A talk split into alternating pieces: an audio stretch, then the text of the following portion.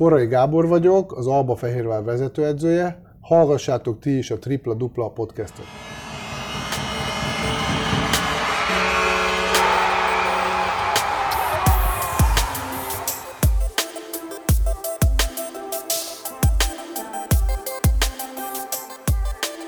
Sziasztok, Magyar Dávid vagyok, ez pedig itt a ProBasket Tripla Dupla Podcast legújabb része. Hosszú idő után újra egy edzővel fogok beszélgetni, mégpedig, ahogy azt a címből láthattátok, Forrai Gáborral, az Alba Fehérvár vezetőedzőjével, és olyan szempontból is különleges lesz a most következő epizód, hogy először van kérdezfelelek epizód egy NB1-es csapat vezetőedzőjével, eddig ugye játékosoktól kérdezhettetek, és nagyon szépen köszönöm ezúton is a rengeteg kérdést, nagyon-nagyon sok kérdést küldtetek, úgyhogy amint látjátok is, tömény két órányi fofó fog következni, de senkit ne riasszon el ez a hosszú időtartam, érdemes lesz meghallgatni, higgyétek el. Minden kérdést, amit kapott, őszintén megválaszolt, nem kertelt, úgyhogy remélem mindenki elégedett lesz a hallottakkal, azok is, akik kérdeztek, és azok is, akik csak szimplán kíváncsiak arra, hogy mi ment félre ebbe a szezonba Fehérváron, meg még persze sok minden másra is.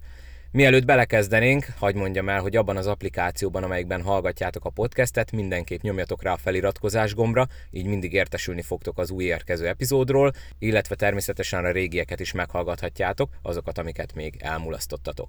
Aki weben keresztül szeretné hallgatni, az www.tripladupla.podbean.com oldalt kell, hogy elmentse a könyvjelzők közé, és alkalomattán csekkolni, hogy érkezett-e új epizód, illetve közösségi médiában lájkolni kell a podcast Facebook oldalát, illetve követni Instagramon, itt is értesültök természetesen az új érkező epizódokról. Látogassatok el a www.probasket.hu oldalra is, így Jordan és Nike márkás cipőket, kosaras kiegészítőket tudtok jó áron vásárolni. Na de ennyit a szolgálati közleményekről, következzen tehát a hallgatói kérdezfelelek epizód az Alba Fehérvár vezetőedzőivel, Forrai Gáborral. Nagy-nagy szeretettel köszöntöm az Alba Fehérvár vezetőedzőit, Forrai Gábort. Gábor, először is mi a helyzet, hogy vagy? Köszönöm szépen, most már egy picit jobban, mert azért megmondom őszintén, hogy nem esett jól, hogy így alakult a sorsunk, de a sport ilyen, meg kell tanulni méltósággal veszteni, és azonnal valaminek a végzete, az egy új kezdete, úgyhogy én most már teljes gőzzel arra gondolok, hogy mi lesz a következő szezonban. Így, hogy egy kicsit korábban érkezett el az off-season, a holt szezon, mi most a programja a csapatnak? Együtt van még a csapat, vagy már ilyen előrehozott nyári szünetre küldted a srácokat? A magyar játékosok, illetve a fiatalok, most megkezdtük a héten az edzést, az utolsó mérkőzés után pihenőt kaptak, tehát ma hétfőn kezdtük el az edzést, nem teljes létszáma, hiszen vannak, akik érettségiznek, ugye ők értelemszerűen nincsenek. Délelőtt ilyen egyéni képzés van, egyéni foglalkozások posztonként, és a konditerem, délután pedig az U20-as csapatnak van csapatedzése, hiszen ők készülnek a júniusban tartandó Final 8-re, amit én azt gondolom, hogy meg is fognak nyerni, és hogy ott minden jobban szerepeljenek, ezért most az a prioritás, hogy a délutánonként arra készülnek együtt csapatként. És a légiósokkal mi a helyzet? Ők is itt maradtak, vagy nekik akkor így idő előtt véget ért a mandátum? A légiósok közül ugye egyénileg vannak a repülőjegyek, és van, aki ma már elment, van, aki hónap, tehát így fokozatosan mennek. Aki itt van, nekik opcionális. Tehát, hogyha úgy gondolják, akkor nyilván lehetőség van, részt tudnak venni a foglalkozásokon, vagy hogyha nem a foglalkozások, akkor foglalkozáson kívül használhatják nyilván a termet, konditermet, de nekik most már nincsen konkrét program. Egyébként, ha egy kicsit így engedsz bele látni az idegen légiósoknak a szerződéseibe, ők amikor leszerződnek, akkor időpontra, bajnokság végéig fixen, vagy ez hogy működik? Mert ugye most, hogyha még tartana nektek is a csata, akkor nyilván ugye nem arról lenne szó, hogy akkor ki mikor repül haza. Igen, hát ez egy régi bevett szokása a klubvezetők részéről, hogy az alapszakasz, illetve ha van, akkor középszakasz végéig, tehát amíg tuti vannak mérkőzések, addig tart a szerződés, és akkor utána ilyen napi díjra van lebontva, nyilván ameddig tartanak a playoffnak a csatái. Na, legalább ezt is megtudtuk, én magam részéről ezt még eszembe se jutott, hogy megkérdezzem bárkitől. Ez nyilván arra vonatkozik, akinek csak egy szezonra szóló. Hogyha valakinek folyamatos szerződése van, akkor nyilván ez nem biztos. Az értelemszerűen akkor megy tovább. Ugye ez egy hallgatói kérdezfelelek epizód, és nagyon-nagyon sok kérdést kaptunk, úgyhogy ezúton is köszönjük szépen a hallgatóknak, nagyon lelkesek voltatok, és hát Gáborral megbeszéltük, hogy mindenre válaszolni fog. Mindenre, úgyhogy reméljük mindenki elégedett lesz. Szétszedjük tematikás, tehát témakörök szerint. Kezdjük azokkal a kérdésekkel, amik az elmúlt szezonnal kapcsolatban érkeztek. Ugye hát nem titok, hogy te sem erre számítottál, a kosár szakvélemény, illetve a közvélemény sem erre számított, hiszen ha csak a névsort nézzük, akkor elég veretes volt az Alba névsora, meg még az is. Úgyhogy kezdjük Tóth Balázsnak a kérdésével. Facebookon küldte ezt a kérdést. A bajnokságot több mint egy hónap késéssel kezdtétek, ami a többi csapattal szemben nagy előny volt. Utána csak egy-két sérülés volt, járvány nem sújtotta a csapatot. Milyen katasztrofális védekezést sikerült kidolgozni, melynek köszönhetően 90-105 pont között kaptunk hazai pályán, és ki ezért a felelős? Tehát ezt kérdezi Balázs. Szedjük szét szerintem. Jó. Ugye azzal kezdte, hogy egy hónap késéssel kezdtétek a bajnokságot, ami ő szerinte nagy előny. Na ez így volt-e? Hát én szerintem ez egyáltalán nem előny. Ez előny lett volna akkor, hogyha ideális állapotokban megfelelő teljes kerettel mi egy hónappal tovább tudunk esetleg készülni, mint egy másik csapat. Na most ez úgy nézett ki, hogy körülbelül a felkészülés közepén kezdődtek a problémáink, és gyakorlatilag mire kezdődött volna a szezon, addigra az egész csapat covidos lett. Ugye ez az utolsó teszten bebizonyosodott. Ez az, amelyik ugye közvetlenül a bajnokság kezdet előtt pár nappal volt. Egyébként mi úgy készültünk, hogy játszunk, hiszen pont voltunk, nem is tudom, ugye akik az utolsó teszten pozitívak lettek, azok közül ugye mi azt nem tudtuk, mert nem volt tünetük. Tehát kicsit átszervezve a csapatot, egyáltalán nem ideális szerkezetbe. Ezért is próbáltuk egyébként megkérni az ellenfelet, hogy esetleg tudunk-e halasztani, mert ki tudunk ugyan állni, de igen, foghíjasan. Mivel nem akartunk az Albához méltatlan szerkezetbe, meg egyáltalán csapatba, tehát a gyerekeket kiküldeni a vágóhidra, ezért próbáltuk meg ezt, de ugye a sors mit adott, hogy a gyerekek is covidosok lettek, ugye májest itt gondolok itt az utánpótlás játékosokra. Tehát onnantól kezdve ugye ez nem felkészülés volt, hanem gyakorlatilag 2-3 emberrel edzettünk, és ahogy jöttek vissza, ugye mindig bővült a létszám, de tehát mi nagyon szigorúan betartottuk azt az orvosi protokollt, amit nem én találtam ki, és nem a vezetők, hanem az erre hivatott szakemberek, ami azt jelenti, hogy bevonták a játékosoknak a versenyengedélyét.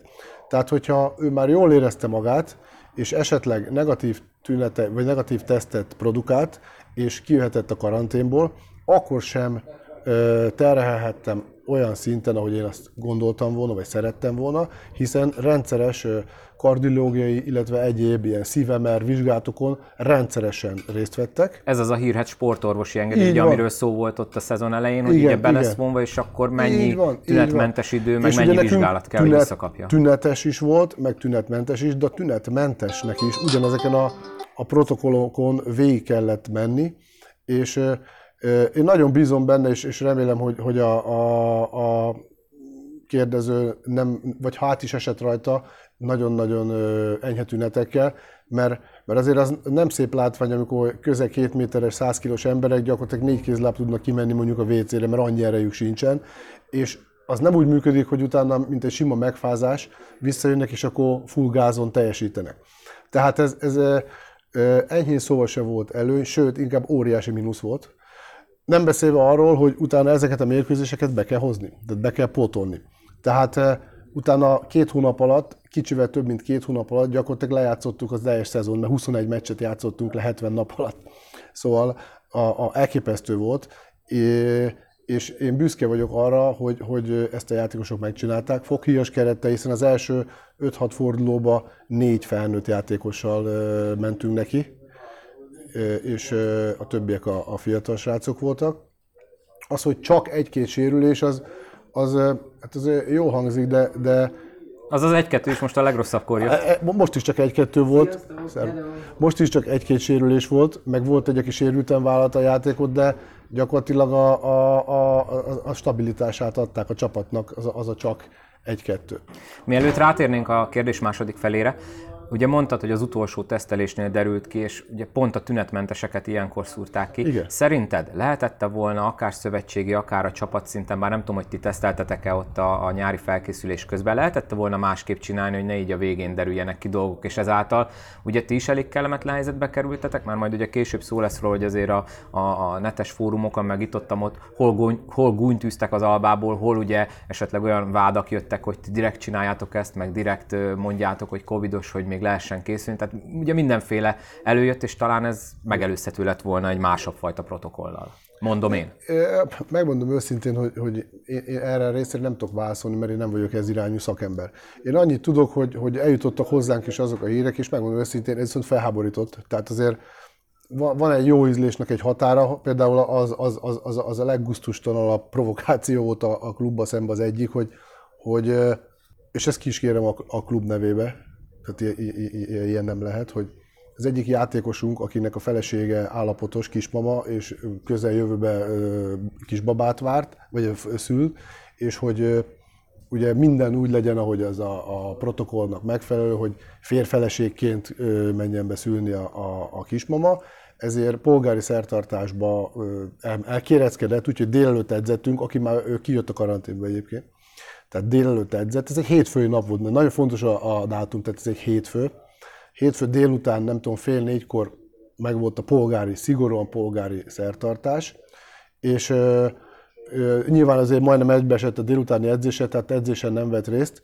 Na most ugye ez úgy terjedt tovább, hogy az Alba, akinek karanténba kéne lenni, az egész csapata lakodalomba mulat. Tehát ez egy gusztustalan, nem tudom, hogy kitalálta ki, tehát ez azért ez top. Szóval az, hogy egy játékos elmegy a saját polgári szertartásra, a többi nem tudom 6, aki egyébként edzett, ők nyilván nem vettek részt, meg én sem, és ő engedéllyel távozott, én és a klubvezetők ezt jóvá hagytuk, úgyhogy semmiféle lakodalom, meg ilyen egyéb dolog. Kedden már jött ugyanúgy tovább az edzésre.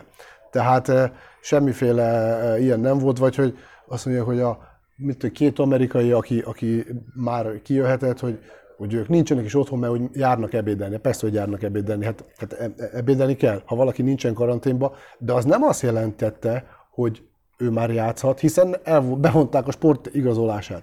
És azt sem jelentette, hogyha valaki ott van edzésen, hogy az már ugyanazt a munkát végzi, mint amit egyébként egészségesen. Szóval ez egy nagyon nehéz helyzet, és ezen minden csapat átesett gyakorlatilag.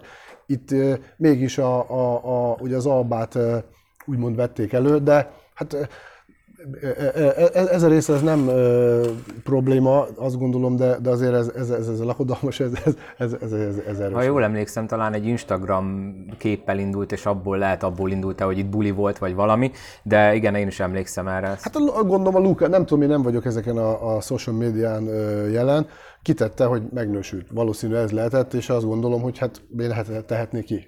Amikor, hát most ez nem olyan nagy bűn. És sőt, a mai világban kifejezetten örömteli, hogy ez van.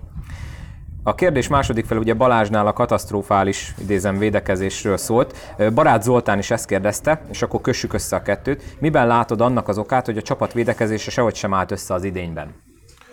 Valóban voltak olyan mérkőzéseink, amikor több pontot kaptunk, de tehát olyan 81 vagy valami, nem tudom pontosan a playoffnak az 5 meccsét, hogyha beleveszem, de olyan 81-2 pont körül van a kapott pontjaink száma, ami azért valóban azt mondom, hogy lehetne rajta javítani, és voltak olyan meccsek, amikor tényleg gyengén védekeztünk.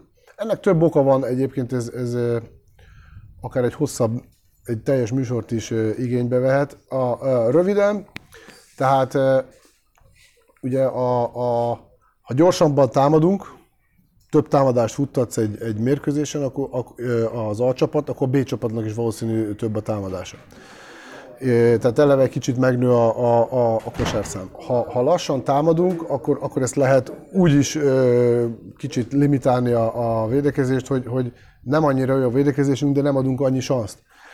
Egyébként nem ez történt, hanem sajnos visszatérünk oda, hogy a védekezés az gyakorlatilag azt gyakorolni kell együtt, hogy kinek hova kell menni. A támadásban nem volt olyan nagy problémánk, mert az alap dolgainkat lerögzítettük, és sok kreatív játékosunk van, bizonyos szabályokat kell betartani, és utána a kreatív játékosok úgymond kaptak olyan szabadságot, hogy tudtak ezzel élni.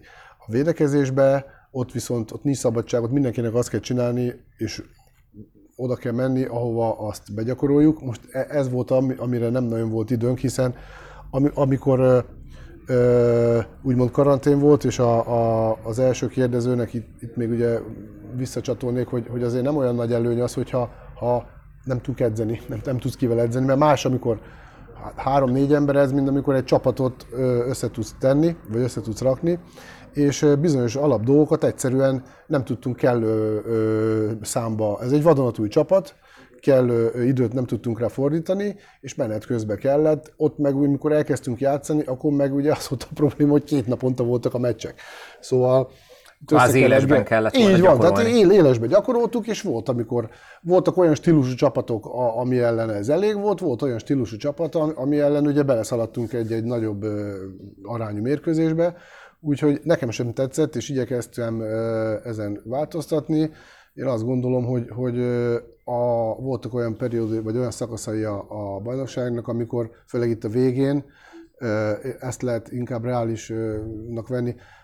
Volt egyszer, amikor a Paks elleni meccsen, még az alapszakasz első körébe, amikor volt 5 napunk fölkészülni, és ott én azt gondolom, hogy lehengerlően játszottunk, mind védekezésben, mind támadásban, illetve egy kicsit hosszabb időszak. Válogatott szünetben nem volt teljes keret, ott voltak a játékos cserék, tehát az nem teljesen reális, de a kupa előtt és a playoff előtt volt nekünk időnk, és akkor a teljes kerettel dolgoztunk, és az is azért meglátszott, én azt gondolom. Hát a más nem, a kupán a védekezés az már nem volt annyira gáz. Nem. Még ehhez annyit, hogy talán ugye a védekezésnél meg a csapatkémia is, ugye a chemistry is még jobban számít, mint támadásnál, és nálatok ugye az se volt éppen ideális, mert a játékosok se tudtak így összecsiszolódni. Hát igen, mindig valakik hiányoztak, tehát ez egyébként elképesztő, hogy ha végre meggyógyultunk, akkor biztos, hogy valaki kapott egy, és ami egyébként a bosszantó, hogy nem olyan sérüléseket szenvedtünk, hogy az edző agyonhajtja őket, meg mit tudom én, mert nem ilyen szakadás, húzódásaink voltak, hanem torkon vágták, ütközött, mit tudom én most, tehát van olyan, hogy föl kellett vágni nem tudom most, hogy fogalmazom, a fenekét, mert egyéb problémák miatt, tehát elképesztő dolgok történtek velünk a szezonban, és gyakorlatilag az első 100 edzésen 2-ször voltunk teljes kerettel. És az egész szezon folyamán szerintem körülbelül 2, maximum 3 hetet voltunk együtt. Abból is mondjuk a legvégén, és utána megint ugye ez tört. De hát bár nevettünk a kollégáinkkal, hogy hát most nem baj, most minden rosszat elhasználunk ebbe az évbe, és akkor a következő szezonban ezek valószínűleg nem fognak megismétlődni. Hát, ha kiegyenlíti egymást a mérlegnyel végén. A karma. Igen. Menjünk a következő kérdésre. Instagramon is érkeztek természetesen kérdések, úgyhogy az itt érkezeteket majd a felhasználó névvel mondom be. Elnézést, esetleg valamit nagyon rosszul fog mondani. Bence.molnár313 kérdezi. A szezon elején mit gondoltál arról, hogy hányadik hely lesz reális a szezon végeztével? Nyilván ugye akkor nem lehetett tudni, hogy ilyen-olyan katasztrófa igen. Helyzetek jönnek. Én azt gondolom, és meggyőződésem, sőt hiszem, hogy egy nagyon erős csapatot, egy nagyon erős keretet raktunk össze, ami gyakorlatilag ugye papíron megvolt, csak a gyakorlatban nem valósult meg. Tehát én őszintén azt mondom, és azért is szerződtem ide, és a mai napig ugyanazt gondolom, és ez a célom is, hogy az Albának a dobogón kellett volna idén végezni. Tehát nagyon csalódott vagyok, hogy nem jutottunk be a 4-be. Aztán az már egy másik kérdés, hogy ugye egyszerűen ennyi nehézséget nagyon nehéz volt újra, és így is csak egy nagyon-nagyon hajszányi múlt, mint a kupa, mint a bajnoki szereplésünkön a végén, hogy nem mi most itt nem örömközben beszélgetünk. Csillag. Robert kérdése, és ezt úgy teszem föl, hogy ezen felül, amit az elmúlt percekben elmondtál, van-e még valami? Ő azt kérdezi, hogy mi hiányzott idén a célkitűzések eléréséhez, az Alba szurkolói nem ezt várják a csapattól. Ugye elég sok összetevőről beszéltünk, van-e még valami? Egyetértek, tehát a fehérvári szurkolók a 90-es évek végén egy olyan csodálatos csapatnak lehettek a szemtanúi, ami kinőtt gyakorlatilag a síkságból, mert előtte is volt itt kosárlabda, hiszen én a kezdetektől, én akkor is már jártam építők meccsre, amikor 6-7-en voltak rendszeresen egy meccsen, és abból kinőtt egy csoda a csapat, egy csoda a Albakomp, és ugye 3-szor egymás után bajnokcsapat lett, és onnantól kezdve gyakorlatilag egy nagyon komoly tényezője lett a magyar bajnokságnak az Alba, és nyilván a nézők hozzászoktak ehhez. És el is várják, hogy egy Albának mindig az első háromba kell végezni, és ők akkor is csalódottak, ha csak ezüstéren van, akkor is, hogyha bronz, hát hogyha meg érem sincs, akkor egyértelmű. Tehát én megértem őket. Én azt mondom, hogy nyilván vannak hibák, hiszen követek el én is hibát, mindenki követel hibát a klubba, és nem illik magyarázkodni, meg ilyen-olyan dolgokra fogni, de én azt gondolom, hogy egy nagyon picike kis szerencsével ott lettünk volna egyébként hosszú évek után, mert ugye az elmúlt 2-3 év nem úgy sikerült, ahogy egy Albának a hagyományaihoz méltó. De most minden szanszunk megvolt rá, és mondom, csak visszatérni tudok arra a hitvallásomra, hogy a rossz idő után a jó idő következik, ez egy örök törvény, tehát biztos vagyok benne, hogy amit idén elvett a sors, azt a következő évben, hogyha ugyanolyan keményen, mert minden játékosom előtt megemelem a kalapomat, hiszen mindent megtettek, és köszönöm nekik, hogy így álltak hozzá, és ezeknek a dolgok ellenére ilyen szuperul teljesítettek, és sajnos ez idén csak ennyire volt elég. A felelős nyilván én vagyok, mert mindig a vezetőedző felelős, hiszen én kértem ezeket a játékosokat, a vezetők biztosították, minden a vezetőedző felelőssége mindig. Tehát ha kikap a csapat, az egyértelmű, hogy az edző a hibás. Tehát itt nincs, nem jutott be a 4-be, az edző a hibás. Ennyi. Jó is, hogy mondod, hogy edző a hibás. 3 kérdés következik, ami egy témakör, és az edző hibás témakörhöz kapcsolódik. Mondom őket, és utána akkor várom a válaszod. Tari Levente kérdezi, megfordult-e a fejedben, hogy lemondasz, ha nem, akkor miért nem? Marogliak kérdezi, nem érzi-e úgy, hogy a nulla eredmény okán, ahogy a szokás felajánlja lemondását, és Sárközi Katalinnak a kérdése is ilyesmi témakörű. Idézem, az Alba 1 évvel ezelőtt kivásárolt az élőszerződésedből, ugye Kecskemétről van szó, bíztak abban, hogy egy Fehérváron is példátlanul sok pénzből összerakott kerettel elérhető a döntő. Ennek ellenére sem a kupában, sem a bajnokságban még a legjobb 4 sem lett meg. Miért nem érzed az eredményt olyan kudarcnak, mint a csapat szurkolói, hogy fel sem merül benned, távozni kéne? Tehát ez volt Sárközi Katalin kérdése. Hát először a hölgynek válaszolnék, mert ugye úgy illik. Nagyon nagy megtiszteltetés, mert hogy én hallom, a hölgy nagyon sokat foglalkozik velem, és ez nagy megtiszteltetés, de azt kell, hogy mondjam, hogy mielőtt válaszolnék, hogy fölhívnám a figyelmét a tisztelt Katalinnak, hogy én boldog házasságban élek, én már 14 éve, és feleségemmel együtt neveljük 2 csodálatos lányomat, és én ezen nem is kívánok változtatni, úgyhogy sajnálattal, de közlöm a hölgye, hogy nincsen nálam esélye. Szóval ezt az energiát, vagy ezt az időt nyugodtan másra is fordíthatja. A kérdésére a konkrét válasz, tehát akitől hallotta ezeket a gazdasági dolgokat a klub házatájáról, ővele kérje számon, mert nagyon félretájékoztatta, mert azért tehát mi nem panaszkodhatunk, egy Alba nem tud panaszkodni, mert tehát teljesen korrekt az a rendelkezésre álló forrás, amit a csapatépítésre tudunk használni, de közel se az, hogy a fehérvári léptékben is sok, mert ez egyáltalán nem így van. Attól függetlenül igaza van a Katalinnak, hogy mivel nem jutottunk a kupába és a bajnokságban a 4-be, tehát abszolút igaza van, és ugye az előbb, ahogy említettem, ezt én is csalódásnak élem meg, de egy percig nem fordult meg a fejembe az, hogy fölmondjak, hiszen az egyrésztről egy megfutamodás lenne, és én amúgy sem vagyok az a vándor madár, tehát én hosszú távra tervezek Fehérváron. Ugye én egyébként Székesfehérvári vagyok, és akár 10 évet, 15-öt, mint hogy Kecskeméten is eltöltöttem 10-15 évet, annak idején ugye egy évre mentem először oda. Szóval bármi lehet, és én nekem az a feltett szándékom és célom, hogy a fehérvári csapatot visszavezessem oda, ahova annak idején Farkas Sándor vezette, utána későbbiekben Branislav Dzunic is, tehát a dobogó legmagasabb fokára.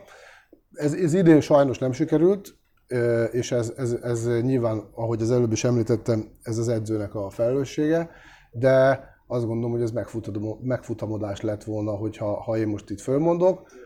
Én szeretném ezt a munkát, amit elkezdtem, folytatni, és megmutatni minden szurkolónak, hogy meg tudjuk csinálni, és az igazság, hogy egyszerűen nem is tudok elképzelni más utat, mint hogy az Alba a következő szezonból ott legyen a legjobbak között. Ha tegyük fel, úgy alakult volna a szezon, hogy minden ideális.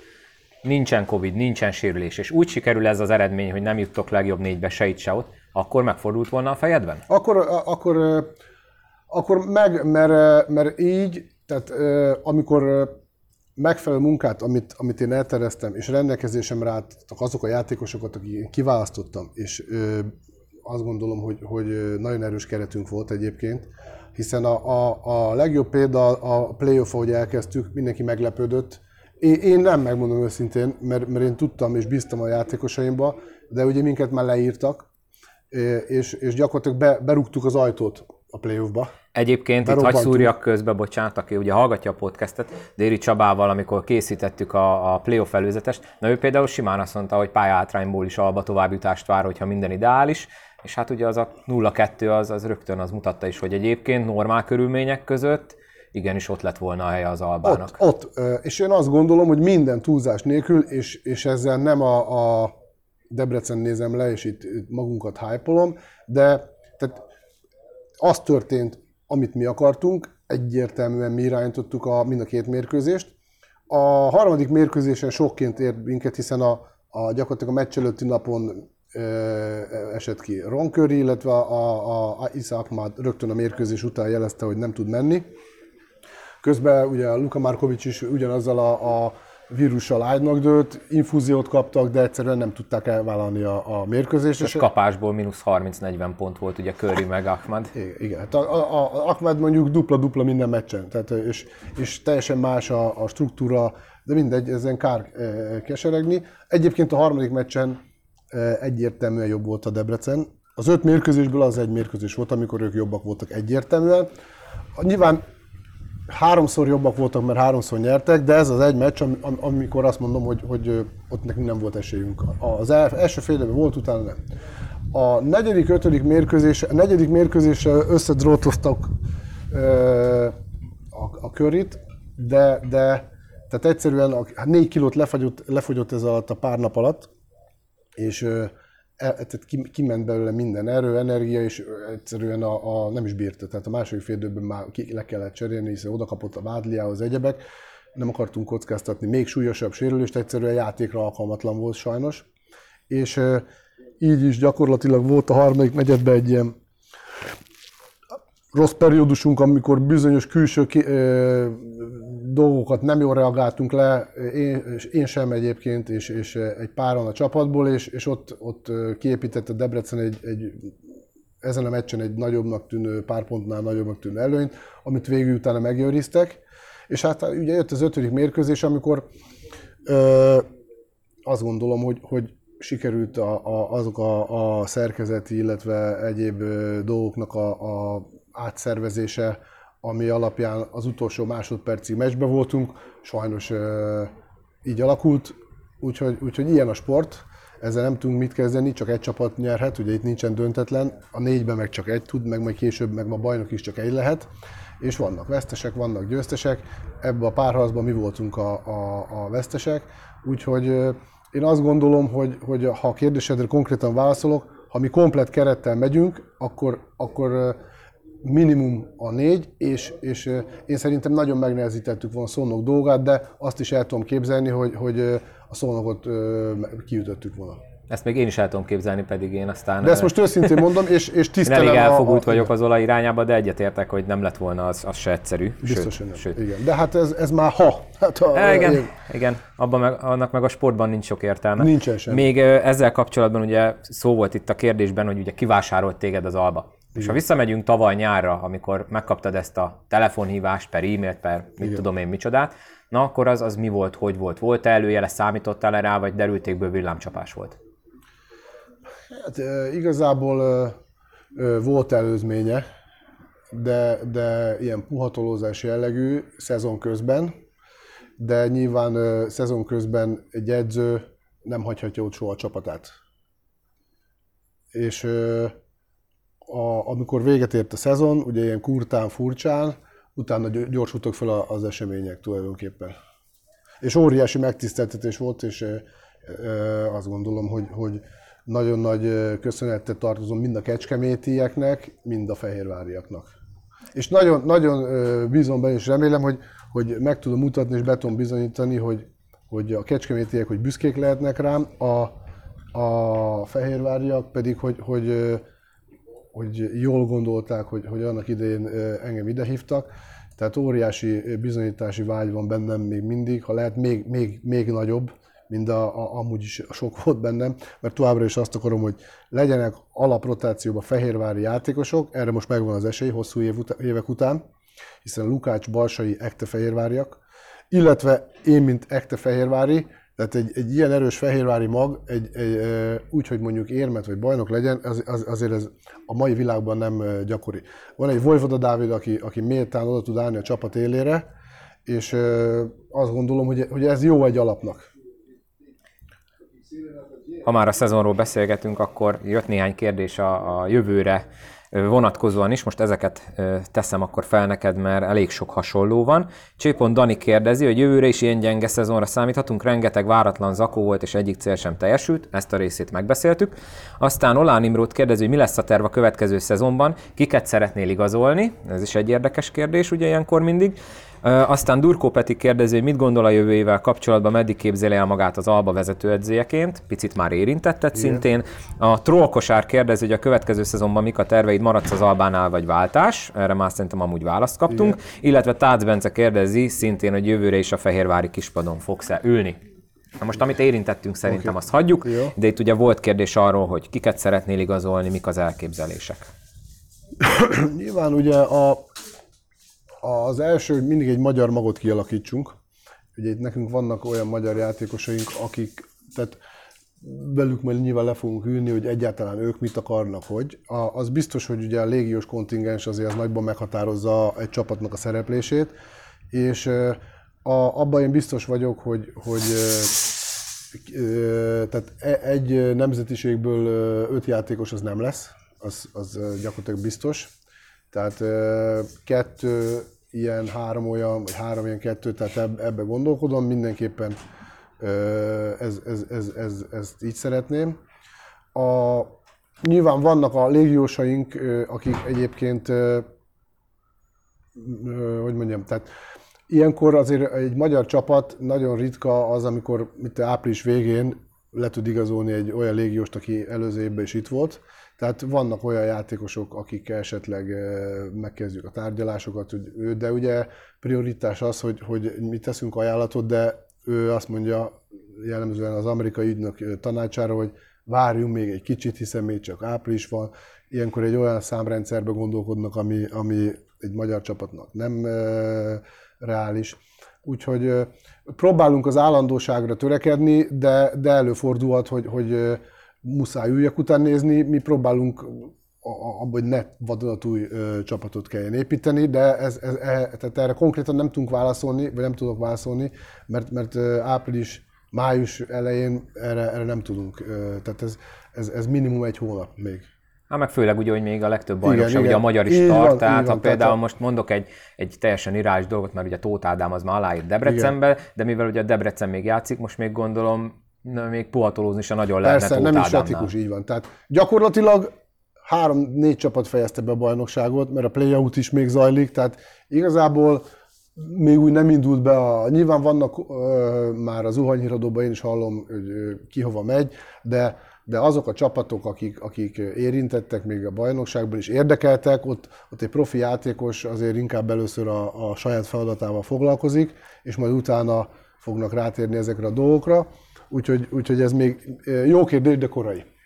Majd visszatérünk rá nyáron. Igen. Akkor következő témakörünk játékosokkal kapcsolatban is érkezett sok-sok kérdés. Bence.molnár313 kérdezi, mennyire vagy elégedett a srácokkal? Csak egy nagyon rövid válasz, mert azért erről is beszéltünk. Én maximálisan elégedett vagyok. Maximálisan. Mindenki mindent megtett, azt gondolom, az egész év során. Szabó István a következő kérdező, és ő külön kiemelt, hogy a Körmennek szurkol. Lukács Norbi volt a szezon abszolút pozitív meglepetése, a sok kihagyás mellett is a szezon második felére érdemi szerepet tudott kapni. Hogy látod, Gábor, mi számára a reális elvárás a következő szezonban? Én benne látok akár egy nemzetközi karrier potenciáját is, kicsit hasonló játékos Filipovicshoz, magas, mozgékony, jókezű. A különbség talán az, hogy kevésbé atletikus, de cserébe mintha a játék intelligenciája magasabb lenne. Tehát ezt Szabó István Körmendről kérdezte. Az az igazság, hogy Lukács Norbi, ugye már évek óta ismerem, hiszen az utánpótlás válogatottban dolgoztunk együtt, és hát nem meglepetés a számomra az, hogy ilyen jó teljesít, hiszen látom ugye nap mint nap az edzésem. Amellett, hogy rengeteg mindenbe kell javulnia, tényleg ebben az évben le a kalappal a teljesítmény előtt, hiszen őt is hátráltatta nagyon kellemetlen betegség rögtön a szezon elején, ez a mononukleózis, amiből hosszú, mondhatom azt, hogy több hónap volt, mire egyébként fölépült. Utána őt is elkapta a Covid, akkor voltak, úgy visszatért. Tehát ugye itt megint visszacsatolok az első kérdezőhöz, hogy azt mondja, ez egy nagy előny. A Norbinak még a Magyar Kupa döntő előtt is ki kellett hagyni 2 hetet, mert folyamatosan teszteltük a játékosokat, és a szív MR-be azt mutatták, hogy egy kicsit visszább kell állni, tehát le kell állnia 4 napra. 4-5 napra. Unblock. Tehát semmi edzés, hát nem is tudtam nevezni ugye a kupára gyakorlatilag. Úgyhogy egyébként a Norbi az én szememben akkor is kezdő, mára ugye a playoffban is szemmel látható volt, amikor teljes kerettel játszottunk, akkor is kezdő volt a Norbi. Az első 2 mérkőzésen. Tehát én nem azért játszatok valakit, kötelező, de a Norbi akkor is játszott, amikor nem lett volna kötelező, mert ő kivívta magának azt a munkájával és a teljesítményével, és úgy lett az egész rotáció minden felépítve, hogy ő neki a kezdőben van a helye.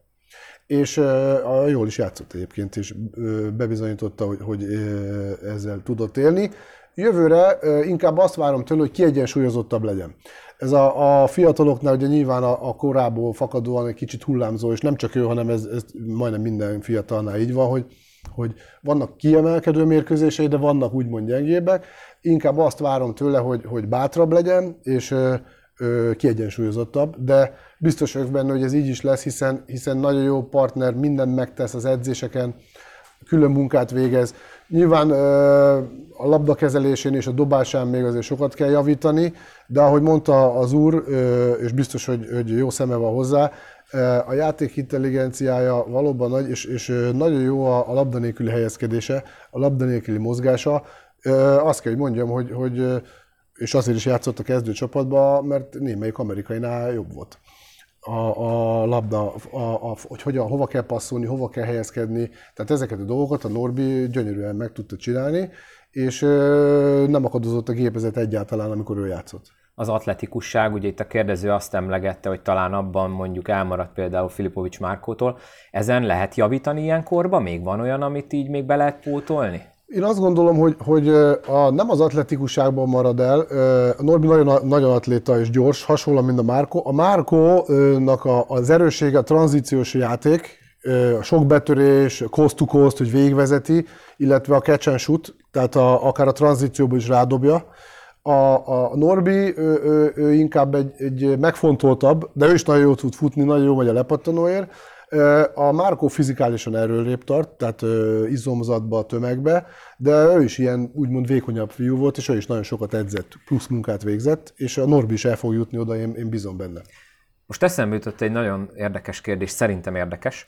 Akármikor beszélek valakivel, aki játszik, vagy épp játszott külföldön, ez annó Dávidra is igaz volt, Márkóra, meg úgy általában, hogyha valaki kimegy külföldre, akkor mindig azt mondja az említett játékos, hogy kint sokkal keményebbek az edzések, mindenki sokkal komolyabban veszi ezt igazából, nem is értem, hogy ez hogy lehet, hogyha tényleg így van, illetve hogy ugye mindig, amikor valaki kimegy, akkor azzal kell legtöbbször kezdeni, hogy plusz izomzatot kell magára venni.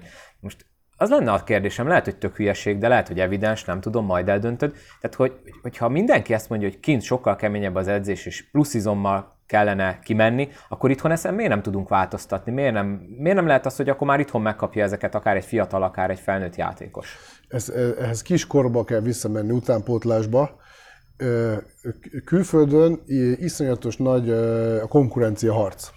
Tehát nálunk egyszerűen nincs olyan konkurencia, és hogy mondjam, nem tudunk olyan agresszivitást, olyan intenzitást szimulálni az edzésen, mint ami külföldön van, és ott napról napra nő a különbség. És mire abba a korba kerül, addigra egyszerűen őnek ez a... Én dolgoztam ugye több dészlával, Montenegróból jött hozzánk Milutin Gyukanovics, tehát ő nem ismerte azt a szót, hogy mondjuk kocogás. Tehát amikor el volt törve a nagylábúja, akkor is sprintelt a bemelegítésnél.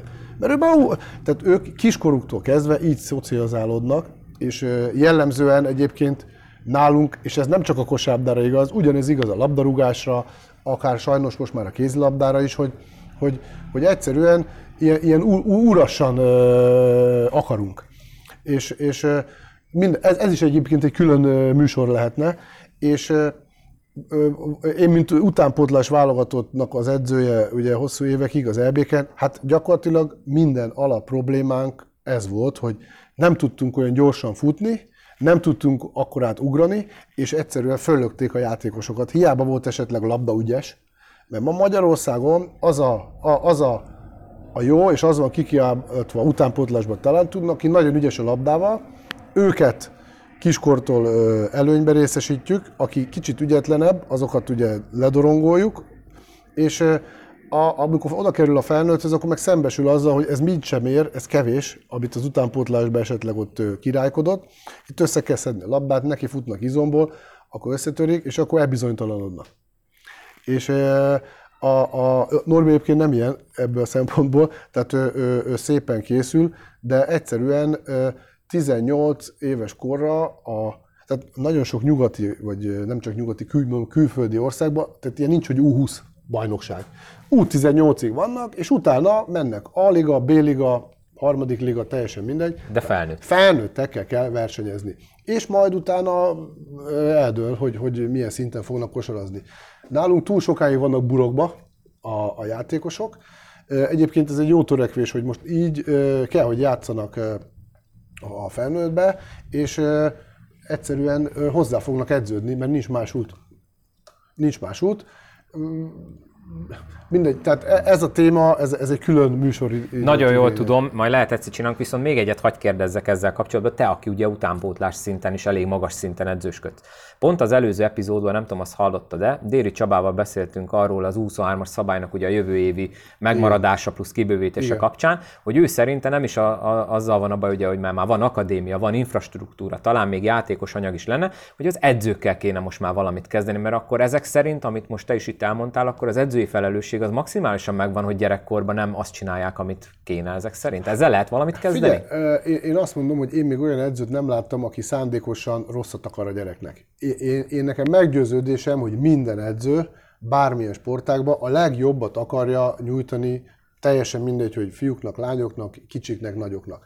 Az egy más kérdés, hogy ugye az a gyakorlatsor, vagy az a megszokott dolog, az a mai felgyorsult, tehát a kosárlabda az elmúlt 5 évben is óriásit változott, de az elmúlt 10 évben meg hatalmasat. Tehát,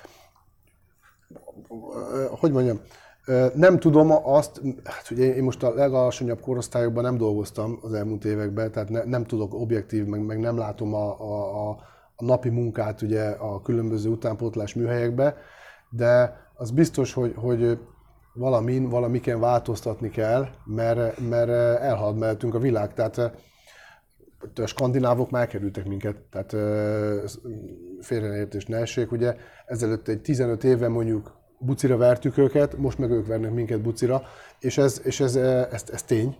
Tehát már Izland is gyakorlatilag megver minket, és nem hát most én nem a mundér becsületét védem, de egy szövetségi edző, teljesen mindegy, ez lehet a Phil Jackson-t ide hívjuk, az alatt az 5 hét alatt, vagy 5 és fél, úgyhogy egyébként minden körülmény adott, kiváló körülmények között, de tényleg most ezt őszintén mondom, hogy a környező országoknál lényegesen jobb feltételek biztosítottak arra, hogy a válogatott fölkészüljön, de ez alatt az 5, esetleg 6 hét alatt, ez alatt nem lehet csodát tenni.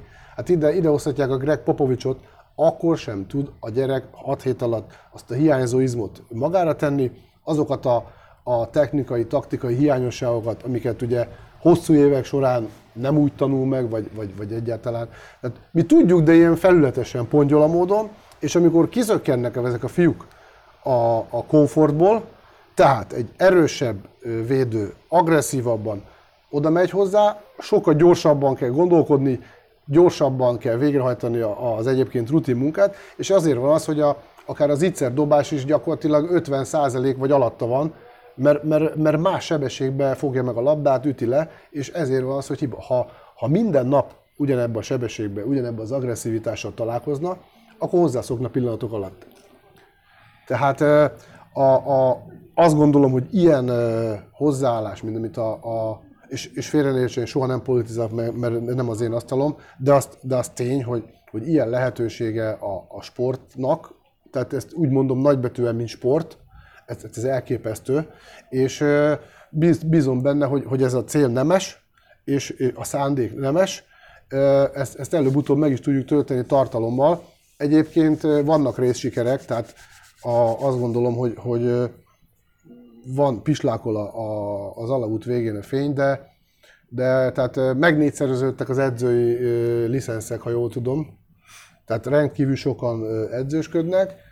Reméljük, hogy jól is teszek. Reméljük, hogy igen. Mindenki akar. Tehát mondom még egyszer, én olyan nem tágoztam, aki direkt rosszat akar a gyereknek. Itt valahogy, de ez nem az én asztalom. Tehát én ezekkel dolgokkal nem is kívánok foglalkozni, mert van nekem elég feladatom, meg elég munkám, elég célom. Csak ezt úgy érdekességképp inkább, mint tapasztalat mondtam el, hiszen ugye az elmúlt években rendkívül sok ilyen úgymond világversenyen voltam, és minden korosztályban mindig ugyanezeket tapasztaltam. Lehet, hogy egyszer majd tényleg csinálunk erről egy podcastet, mert nagyon érdekes és mindig visszatérő téma. Na de elkanyarodtunk, menjünk tovább a következő kérdés. Az Eli Up Instagram oldaltól érkezett. Mit gondolsz az U23-as szabályról és a játékosok idei teljesítményéről? Ja, az előbbi válaszba csatolnám, tehát én azt gondolom, hogy a cél és a szándék az nemes. Tehát egyszerűen muszáj, hogy magyar játékosunk legyen. Mert ugye a legegyszerűbb egy edzőnek, vagy egy klubnak, hogy megveszünk 5 légióst, és akkor ugyanakkor... Mint ahogy volt is rá régen, ugye példa, igen, hogy 5 légióssal nyomták. Igen, ez egy nehéz kérdés, mert ahogy én a Norbit itt most játszatom, a Norbi akkor is játszana, hogyha nem lenne ez a szabály. Én azt gondolom, hogy valamit kellett, hogy csináljanak, és igazából én egy szabálykövető ember vagyok. Tehát ha azt mondják, hogy ez a szabály, akkor ennek kell megfelelni, úgy kell nevelni a játékosokat, úgy kell fölépítenem a stratégiát, a rotációt, és nagyon is egyetértek azzal, hogy ha az alapszakaszban így kell játszani, akkor játsszuk végig az egész szezont így. Tehát akkor egyetértesz a szabálymódosítással? Abszolút, hiszen hát ha most beállítunk egy rotációt, akkor egyébként, ahogy megnéztem, azért több csapat próbálta tartani. Hiszen egy edző fölépíti egy koncepciót, ez nem egy ilyen ad-hoc jelleg, én azt gondolom, és egyszerre beállítjuk, hogy és nekem ez volt végül is az egyik nagy problémám, hogy én ezt nem tudtam, mert én nagyon hiszek abba, hogy tehát van egy rendszer, amiben én élek, amiben én dolgozom, és ez a rendszer, ez nagyon sok mindenen átsegít, de ha ezt a rendszert nem tudjuk kiépíteni, és ehhez szükséges a rendkívül sok munka és gyakorlás, akkor ugye akadnak ilyen hiányosságok. Szintén a Körmendi Szabó István következő kérdése. Nagyjából sejtem, mi lesz rá válasz, szóval nem muszáj rá hosszan válaszolnod. Mi az oka annak, hogy a szezon második felére sem sikerült a csapaton belül kialakítani egy egészséges hierarchiát? Többszoros végjáték is elment azon, hogy mindenki meg akarta mutatni, nem volt meg a fix 1 vagy 2 ember, akinek ilyenkor a kezébe kerül a labda, és övé a felelősség, hogy döntéseket hozzon. Részben egyetértek egyébként az úrral. Tehát meg is volt, meg nem is. Tehát egy végjátékos, Hogyha megnézzük az elmúlt szezont, meg az azelőttit, a kecskeméti csapatommal szerintem 20, a két év alatt 20 végjátékos meccsen volt. És annak több mind a felét, sőt, nagy túlnyomó részét megnyertük. Mert ott már megvolt egy kialakult rendszer, hogy visszatérünk, és a hierarchia. Itt is gyakorlatilag mindig meg volt szervezve, hogy ki, de vagy nem tudtuk eljuttatni a labdát, mert az elzárást nem ott adták, hanem egy fél méterrel följebb, és az eredményezte, hogy már jellemzően ugye a Dávidnak kellett volna mindig befejezni. Ugye ez egyszerűen volt, hogy nem tudtuk eljutatni hozzá a labdát. Nagyon egyszerű példát mondok, ha jól emlékszem, a Debrecen ellen, hogy a Moody fogta, tudtuk, hogy a Moody hol fog állni, és megbeszéltük, hogy honnan kell adni az árást egy ilyen pin down, és Dávid be is állt úgy, hogy a Moody ne tudja megvédeni, csak az ember, akinek ezt kellett volna adni, ő azon a héten egyébként nem edzett normálisan, mert hol beállt, hol nem, mert fájt, tehát nem tudott, és Riktig a másik oldalra állt, ezáltal ugye kitolták úgymond az árásból, rajta maradt a Ronkörin a labda, és ez előfordult több helyen, tehát nyilván az edző hibája, tehát itt most ez én hibám, hogy nem jutott el, de most ezek ilyen dolgok. És én azt gondolom, hogy a playoffra jutottunk volna el arra, és gyakorlatilag az a lényeg, mert a playoff, mert 6. helyről is a körment többször volt bajnok. A formaidőzítés. Így van, a formaidőzítés, és én azt gondolom, hogy az egyébként jól sikerült, de már ugye lerágott csont, hogy mi történt, és 100%, hogy a playoffban, ha egál meccs lett volna, full kerettel biztos behúzzuk. Következő kérdés, kettőt teszek fel, mert hasonló témakörű. Bagybazsi 47 kérdezi, hogy Guillaume jobb cserének bizonyult Turnernél, kit akartok megtartani? És ehhez kapcsolódóan Pap 7873 kérdése, hogy melyik légiós maradt Fehérváron? A John Guillaume egy prémium kategóriás játékos, alapvetően, hogyha egészséges. Syracuse Egyetemen meghatározó ember volt, tehát őt azért, mint egy Darussa Faka nem igazol le bárkit. A litván ligában nem tud játszani bárki nagyon jó számokkal. Itt a probléma az volt, mindutóbb kiderült, hogy megérkezett, és nem a vállával, ugye azt hitták, hogy a válla, hanem egyszerűen lett neki, nem tudom pontos orvosi kifejezést, ilyen, ami gyulladás vagy húzódás, ami azt jelenti, hogy nem tudta rendesen kinyújtani az ujjait, illetve az alkarja. Úgy tudnám hasonlítani, mint hogyha, amikor az édesapámnál dolgoztam nyaranta, és akkor egész nap beton cipeltem, vödröt, és ugye a nap végére beállt az egész alkarom. Ő neki ilyen probléma, és a stáb, a rehabilitációs csapat iszonyú erőfeszítéseket csinált, hogy ezt megcsinálja, megjavítsa, de egyszerűen nem, hogy ez mitől volt, vagy hogyan, egyszerűen nem tudjuk. Valamit javult, tehát ami a legnagyobb erőssége volt, az, hogy brutális dobó és iszonyatosan gyors. Tehát ha közelmész, bárkit megver, nagyon jól bont, ha lelépsz róla, elképesztő. Talán a Moodyhoz tudnám hasonlítani, és az Albának a volt játékosa, Brandon Taylor, a kettőnek az ötvezete, de mivel elvesztette a dobását, illetve utána úgymond a magabiztosságát, ezért ugye leléptek róla, stb. Bár azt gondolom, hogy az utolsó mérkőzésre összeszorította a fogát, és ott azért jó teljesítményt nyújtott, de ugye sajnos végül is így alakult. De akkor, ha jól értem, ugye ő azért volt így szezon közben elérhető, mert eredetileg a térdével volt, vagy a láb problémái voltak? Tehát akkor nem ezzel került ide hozzátok? Nem ezzel. Neki, nem is tudom már pontosan, megmondom őszintén, hogy a Darussa Fakában volt, utána Németországban, ott egyébként a vállát egy medikál teszten megnézték, hogy a válla nem jó. Itt nálunk megmondták, hogy ez nem a váll, és ami ugye később kiderült, hogy nem is a váll, csak akkor még nem volt neki begyullad, vagy nem tudom, én nem vagyok ugye orvos, én kinézem, hogy kit szeretnénk, én ugye azt se látom, hogy az Ahmednek a térdével mi van, hogy vannak orvosok, akiknek az a munkája, hogy ezt megnézzék, nekem az, hogy fölkészítsem a csapatot, meg kiválasztjuk a játékosokat. Ezek így sikerültek, ez úgymond viszmajor, mert most mit tudunk tenni? Hát most mást is sújt sérülés, elég igen, csak, igen, hogy hazabeszéljek a 2 évvel ezelőtti olajra gondolni. Így van. Hát az is a tipikus esete volt annak, hogy ha az egy teljes kerettel van az a szezon, akkor valószínű, hogy az olajnak tehát az egész más, mert nem tudtam volna elképzelni, hogy ne jussanak be a döntőbe, stb. A kérdés második felében ugye Turnerről volt szó. Ő, ugye mondtad, hogy te választottad ki a játékosokat. Igen. Ő vele mi csúszott félre, mert azért Körmenden elég jó teljesítmény nyújtott. Turner nagyon jó teljesítmény nyújtott Körmenden. Itt nálunk, ami a probléma volt, őneki is ott a csípőjénél volt valamilyen ödéma, ami zavarta a normális munkába. Egyébként ugye nyilván utána jártunk, ez Körmenden is megvolt már neki, de ugye nyilván hosszú kihagyás, utána ez a sorozatterhelés, egyszerűen valószínű, hogy vagy már ahogy a kora is, ugye előre nem tudom megmondani, szintén nem vagyok orvos, egyszerűen nem volt ugyanaz a sebessége, és a védekezésben is, ami neki a legnagyobb erőssége volt, hogy nagyon jó védő, és egyszerűen nem tudta úgy törni az árásokat, nyilván mert ugye ez gátolta, és egész egyszerűen muszáj voltunk váltani. Én egyébként nem szeretem tehát nem nincs olyan, hogy valaki játszik kétszer rosszul, és akkor kirúgjuk. Tehát én ebben nem hiszek. Én megadom minden a bizalmat minden játékosnak, a lehetőséget, és csak azonnal, csak fegyelmi problémák miatt, vagy hogyha sérült, egyszerűen akut sérülése van, akkor szoktam a váltás mellett dönteni.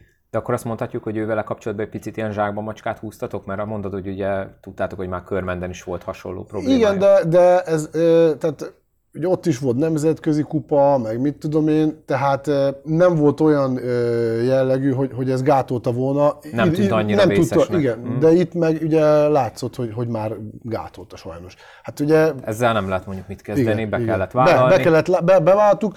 Én nagyon szeretem, ha ismerem azt az embert, hogy egy normális személyiség, megbízható, tehát inkább egy olyat, aki nem biztos, hogy szupersztár, de egy tiszta szemű, jó szándékú játékos, aki már bizonyított itthon, Magyarországon, mint mondjuk egy vadidegen. Ha kettő közül lehet választani, gondolkodás nélkül azt választom, akit már ugye ismerünk, és jó a referenciája. És volt ugye az a kérdés, hogy melyik légiós maradt Fehérváron. Ugye beszéltünk az elején erről, hogy ez még kicsit korai, de azért, ha esetleg tudsz mondani akár nevet, akár név nélkül, hogy van-e olyan, akit szeretnél megtartani? Azért nem akarok, mert egyelőre nem akarom, mert ez mindenkinek akkor pozícióját gyengíti, erősíti, és ez tényleg korai. Tehát ez nagyon korai.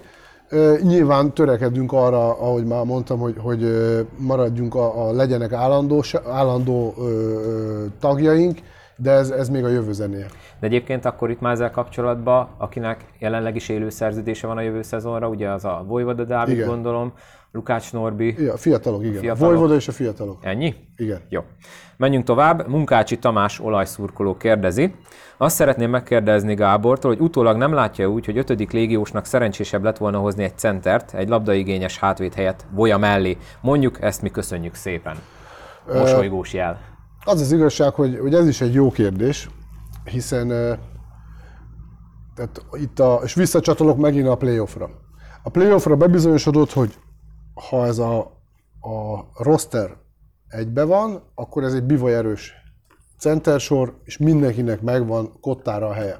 És gyönyörűen lehet mozgatni ezt a 10 embert, aki alkotta a rostert, a meccs rotációt. Na most nagyon komolyan fölmerült bennünk, hogy amikor cserélni kell légióst, nem az 5. személye, hanem ha cserélni kell egy légióst, akkor hozunk egy direkt 5-öst. Viszont ugye Ahmednek a lábát megnézték orvosok, akik azt mondták, hogy ugyan van benne nagyfokú kopás, de megvan erre a terápia, nem tudom milyen injekció, nem tudom, 2 vagy 3, nem akarok butaságokat beszélni, és kiüli a sérülést, mi ezt bevállaltuk, hogy addig megyünk, ahogy megyünk, mondván, hogy úgyis a playoff a prioritás, És akkor ő, mikor ez megvan, szépen olyan állapotba kerül, hogy nagyon sokat tudnak. Tehát magyarul, hogy jó lesz. Na most ugye ez nem így lett. És a Csorvási Milán, ugye ő is rendkívül sok ilyen egészségügyi dolgokkal küzdött, Covid-tól elkezdve, a torka, majdnem megfulladt egy ütéstől, be kellett vinni a kórházba. Tehát elképesztő, milyen dolgok történtek vele. Na de, tehát azért azt engedjük meg, hogy olyan nincs, hogy azért, mert valaki Covidos vagy, csak úgy kirúgjuk. És bíztunk abba, és egyébként a Milán is bebizonyította, hogy arra a szerepre, amit én szántam neki, amikor egészséges, arra ő tökéletes. Mint ahogy gyönyörűen játszott a sajnos csak kevés mérkőzésen. És a Godwin pedig szintén ugye ötös, aki a fiatal szabály miatt is, és egyébként is a jövő embere, hiszen magyar, tehát ugye ő kosár magyar ötös center, az utolsó a generációban, Molnár Marci 94-es, és utána meg a Godwin. Tehát magas az kell mindig. Tehát hogyha most mi még hozunk még egy direktet, akkor ugye valaki nem játszik.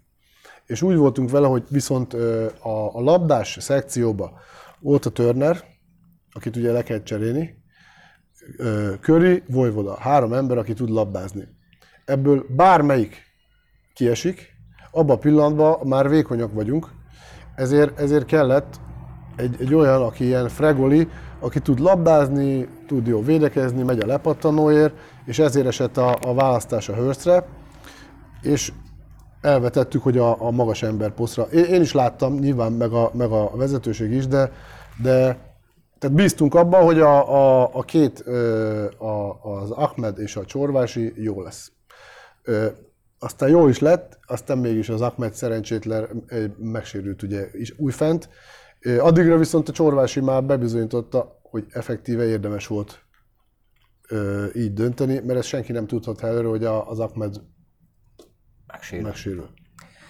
Menjünk tovább. Ugye Szabó István Körmendről már feltett két kérdést, ez a harmadik, ez is egy tök érdekes szerintem. A csapat az én meglátásom szerint akkor működött a legjobban, amikor Voja irányított, Doncic LeBron-szerű point forward szerepben. A labdadomináns amerikai játékosok mellett Voja nem tudott annyira érvényesülni meglátásom szerint. Ez szándékos stratégia volt, hogy több maradjon a tankban a szezon végére, vagy más oka volt? Ennek az volt az oka, hogy át kellett szervezni, ugye ez a Covid és egyéb dolgok miatt, és egyébként jól működött valóban, de a legjobban akkor működtünk, amikor mindenki a helyén volt. Akkor én szerintem, tehát ez a Pécs, Falkó, aztán a Szolnok, Debrecen, ezeken a meccseken, ugye ezt a Pécs, Falkó, kvázi Szolnok tudtuk felhasználni arra, hogy a playoffra készen álljunk. És én ezt gondolom, hogy ez sikerült is. A kupának is szerencsével akár 4-be is bejuthattunk volna, de mindegy, mert tehát mi úgy készültünk, hogy bemegyünk, de így meg felhasználtuk azt az időt edzésre, tehát mindenképpen én azt gondolom, hogy jól jöttünk ki belőle, és tehát kényszer, tehát úgy kényszer, hogy ez tudatos volt, de rákényszerültünk, hogy ezt a megoldást válassza. Egyébként melyik a fájóbb? A kupa kiesés, ugye az Olaj ellen egy labdás meccsen, vagy a Debrecen ellen 2-0-ról, aminek ugye tudni kell, hogy ugye közben azért megint csak kidőltek az emberek a rotációból. Mind a kettő. Nyilván a bajnokság a prioritás egyébként, tehát a bajnokság az fájó, de mint sportember mindegyik sorozatban mi a legmesszebb szerettünk volna menni. Tehát a kupába is a döntőbe szerettünk volna jutni, meg a bajnokságba is a döntőbe. És én hiszem azt, hogy ez a keret egyébként alkalmas is lett volna rá, de ezt már nyilván aki szimpatizál velünk, az egyetért, aki nem, az azt mondja, hogy mit mesél ez a marha, meg hülyeségeket beszél, de hát én nekem ez a meggyőződésem. És minden jel arra utalt, hogy ez így is lehet, de ez már csak egy örök vita lesz, hogy mi lett volna, hogyha nem sérül meg annak idején a Körmendbe, ugye hogy hívták, a Dallas. Ugye ez is ilyen meddő vita, hogy akkor másképp alakul. A sportban nincsen csak a tények számítanak, már pedig abban mi 5. helyen végeztünk, illetve a kupában nem jutottunk be a legjobb 4-be. Ugye előbb beszéltünk már Vojvoda Dávidról, és ővele kapcsolatban is érkezett sok kérdés, megint csak így ömlesztve felteszem neked, mert kb. Ugyanaz a lényege. Dodó Kis kérdezi, nem gondolja, hogy Vojvoda Dávid még sosem volt ilyen súlytalan játékos, mint az ön edzősége alatt. Marogliak kérdezi, Vojvoda Dávid egész szezonban árnyéka volt önmagának, nem érzi ezt edzői kudarcnak, és Nagy Zoltán kérdezi, hogy kedves Gábor, nem érzi úgy, hogy az idei szezonban újonnan érkező Vojvoda Dávidból nem sikerült előhozni azokat az értékeket, amiket ő igazából képvisel. Ha úgy érzi, akkor ez ön szerint miért alakult így? Én megmondom őszintén, hogy a magyar emberek hajlamosak ilyen szupersztárként kezelni bizonyos embereket, és egy személybe, ha leigazoljuk az X embert, az azt jelenti, hogy bajnok lesz a csapat.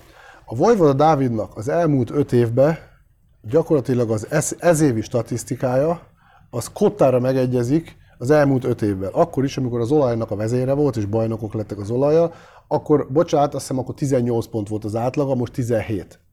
Az asszisztja az talán eggyel volt több, most 3,3.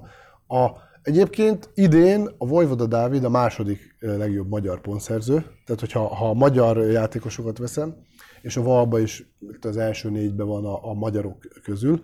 Tehát én azt gondolom, hogy Vojvoda Dávid egy olyan nehéz, tehát kiment Olaszországba idősen, és megemelem a kalapot, hogy bevállalta ezt a túrát, vagy ezt a lehetőséget, és egy teljesen merőben más szerepkörbe, mint amit megszokott itt éveken keresztül Magyarországon, hiszen itt a Magyarországon játszó közül azért ő a number one.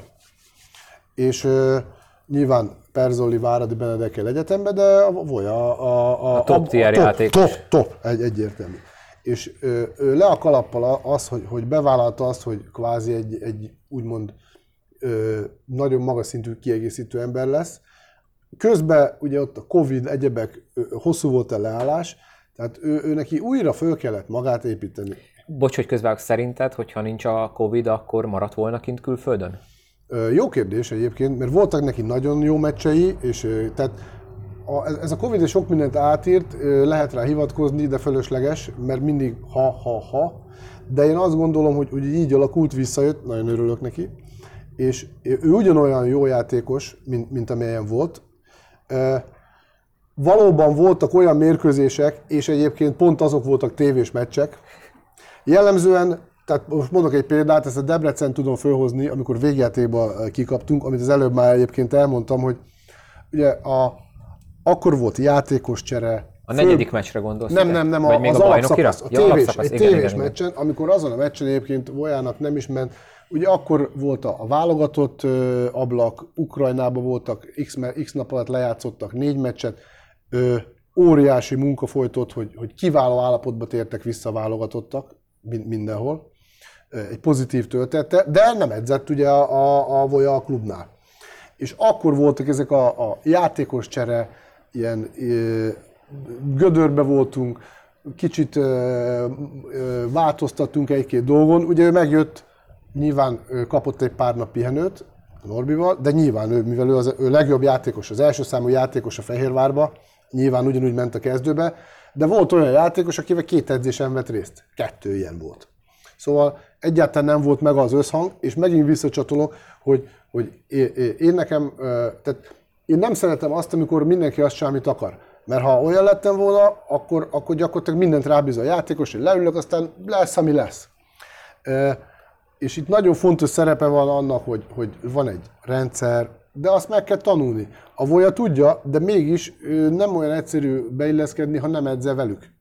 És azon a meccsen neki éppen ilyen-olyan okok miatt volt, és ugye mindenki, hogy ilyen szar, ugye én vagyok nyilván a hülye, mert hogy nem jut el hozzá labda, meg eldobálják előle, körülbelül egyébként ez igaz is volt arra a mérkőzésre, tehát nem mondom, hogy nem, tehát a szurkolónak nagyon sokszor igaza van. Kevés meccset közvetít idén a tévé, mindig kifogják azokat, ami utána témát szolgáltat. Nekünk egy jó meccsünk volt a tévé közvetítések közül a Paksi, az összes többin mindig... Pont akkor ütött be valami. Valami, nyilván. Most azt mondják, hogy na, már megint dumál az edző. Majd még a végén ebből az lesz, hogy minden meccs csak a mindig gól lesz látható, szóval ja. Nehogy bevonzzuk itt a rosszat. Nem, hát ez a következő szezonban megfordul. Nyilván, szóval visszatérve az eredeti válaszra, Vojvoda Dávid, én azt gondolom, hogy visszatért abba az útra, és ez bebizonyítja itt a playoff, hogy kiestek játékosok, odaállt a Voya a csapat élére. És talán a legpont erősebb meccsét pont most hozta az utolsó három meccsen. Ő is most arra beállt minden, hogy mindenki tudta, hogy most már mi a szerepe, mennyit fog játszani. Gyakorlatilag tudták, hogy mikor fognak leülni, nem is kellett mondanom, hogy te gyere le, már szépen kialakult ez az egész, és megtaláltam azt, hogy kinek mi az ideális, kivel, mikor tudunk, hogy együtt játszani. De hát ez ilyen volt. Tehát én nem érzem kudarc, sőt, én inkább arra büszke vagyok, hogy a Voya ezt a 8 hónap kihagyása volt neki, ugye ő Olaszországban, és abból nem tudom, x hónapot nem is edzett, hiszen karanténban volt, egyebek, tehát hogy sérülés nélkül ilyen terhelés mellett, mert ő 30 perc fölött játszott minden mérkőzésen, 24 meccset tudott játszani az alapszakaszban, ugye az első 2 mérkőzésen nem tudott játszani, hogy a sérülés nélkül, és kihozott egy 17 pontos, közel 20 valos átlagot, tehát val átlagot, én azt gondolom, hogy megemelem a kalapom, és a következő szezonja biztos vagyok benne, hogy még ettől is jobb lesz. Hiszen ő is az egy új csapatba érkezett, már ugye tudja, mire számíthat, tudja körülbelül mi lesz a rendszer. Én azt gondolom, hogy a következő szezonban ismét az a Voya lesz, akire a vágynak a szurkolók, és a válogatottban is Vojvodának nagyon jó mérkőzés, és nagyon nagy szerepe volt abban, hogy kvalifikáltuk magunkat ismét az EB-re. Úgyhogy én nem érzem kudarcnak egyáltalán, sőt büszke vagyok, hogy együtt tudok vele dolgozni, és én segítettem abban, hogy visszanyerje azt a formáját, a hitét, hogy a következő szezont pozitívan és nagy reményekkel várja. Az ő ideigazolásában egyébként neked mekkora szereped volt, mert nyilvánvalóan egy Vojvoda Dávid szintű játékos válogathat az ajánlatok közül. Őt te külön kérted, vagy mi volt ennek a története? Hát ez maradjon, én nagyon-nagyon örültem, mikor én meghallottam, hogy együtt fogunk tudni dolgozni. Boldog voltam őszintén, és ezt így is gondolom, és remélem, hogy tudunk még hosszú évekig. Ez volt a kezdő meglepid, amit kaptál a klubtól. Igen. Soha rosszabbat. Oké, vannak még egyéb témájú kérdéseim, amik ugye nem kapcsolódtak az eddigiekhez, ezek következnek. Velkei Józsi kérdezi, az NCAA top egyetemekről lehetséges-e Magyarországra csábítani játékosokat? Ha igen, hogyan? Ugye említettük a Guillaume kapcsán, ugye a Syracuse Egyetemet, igen. Aki az NBA-ben otthon van, csak egy nevet mondok, Carmelo Anthony. Igen.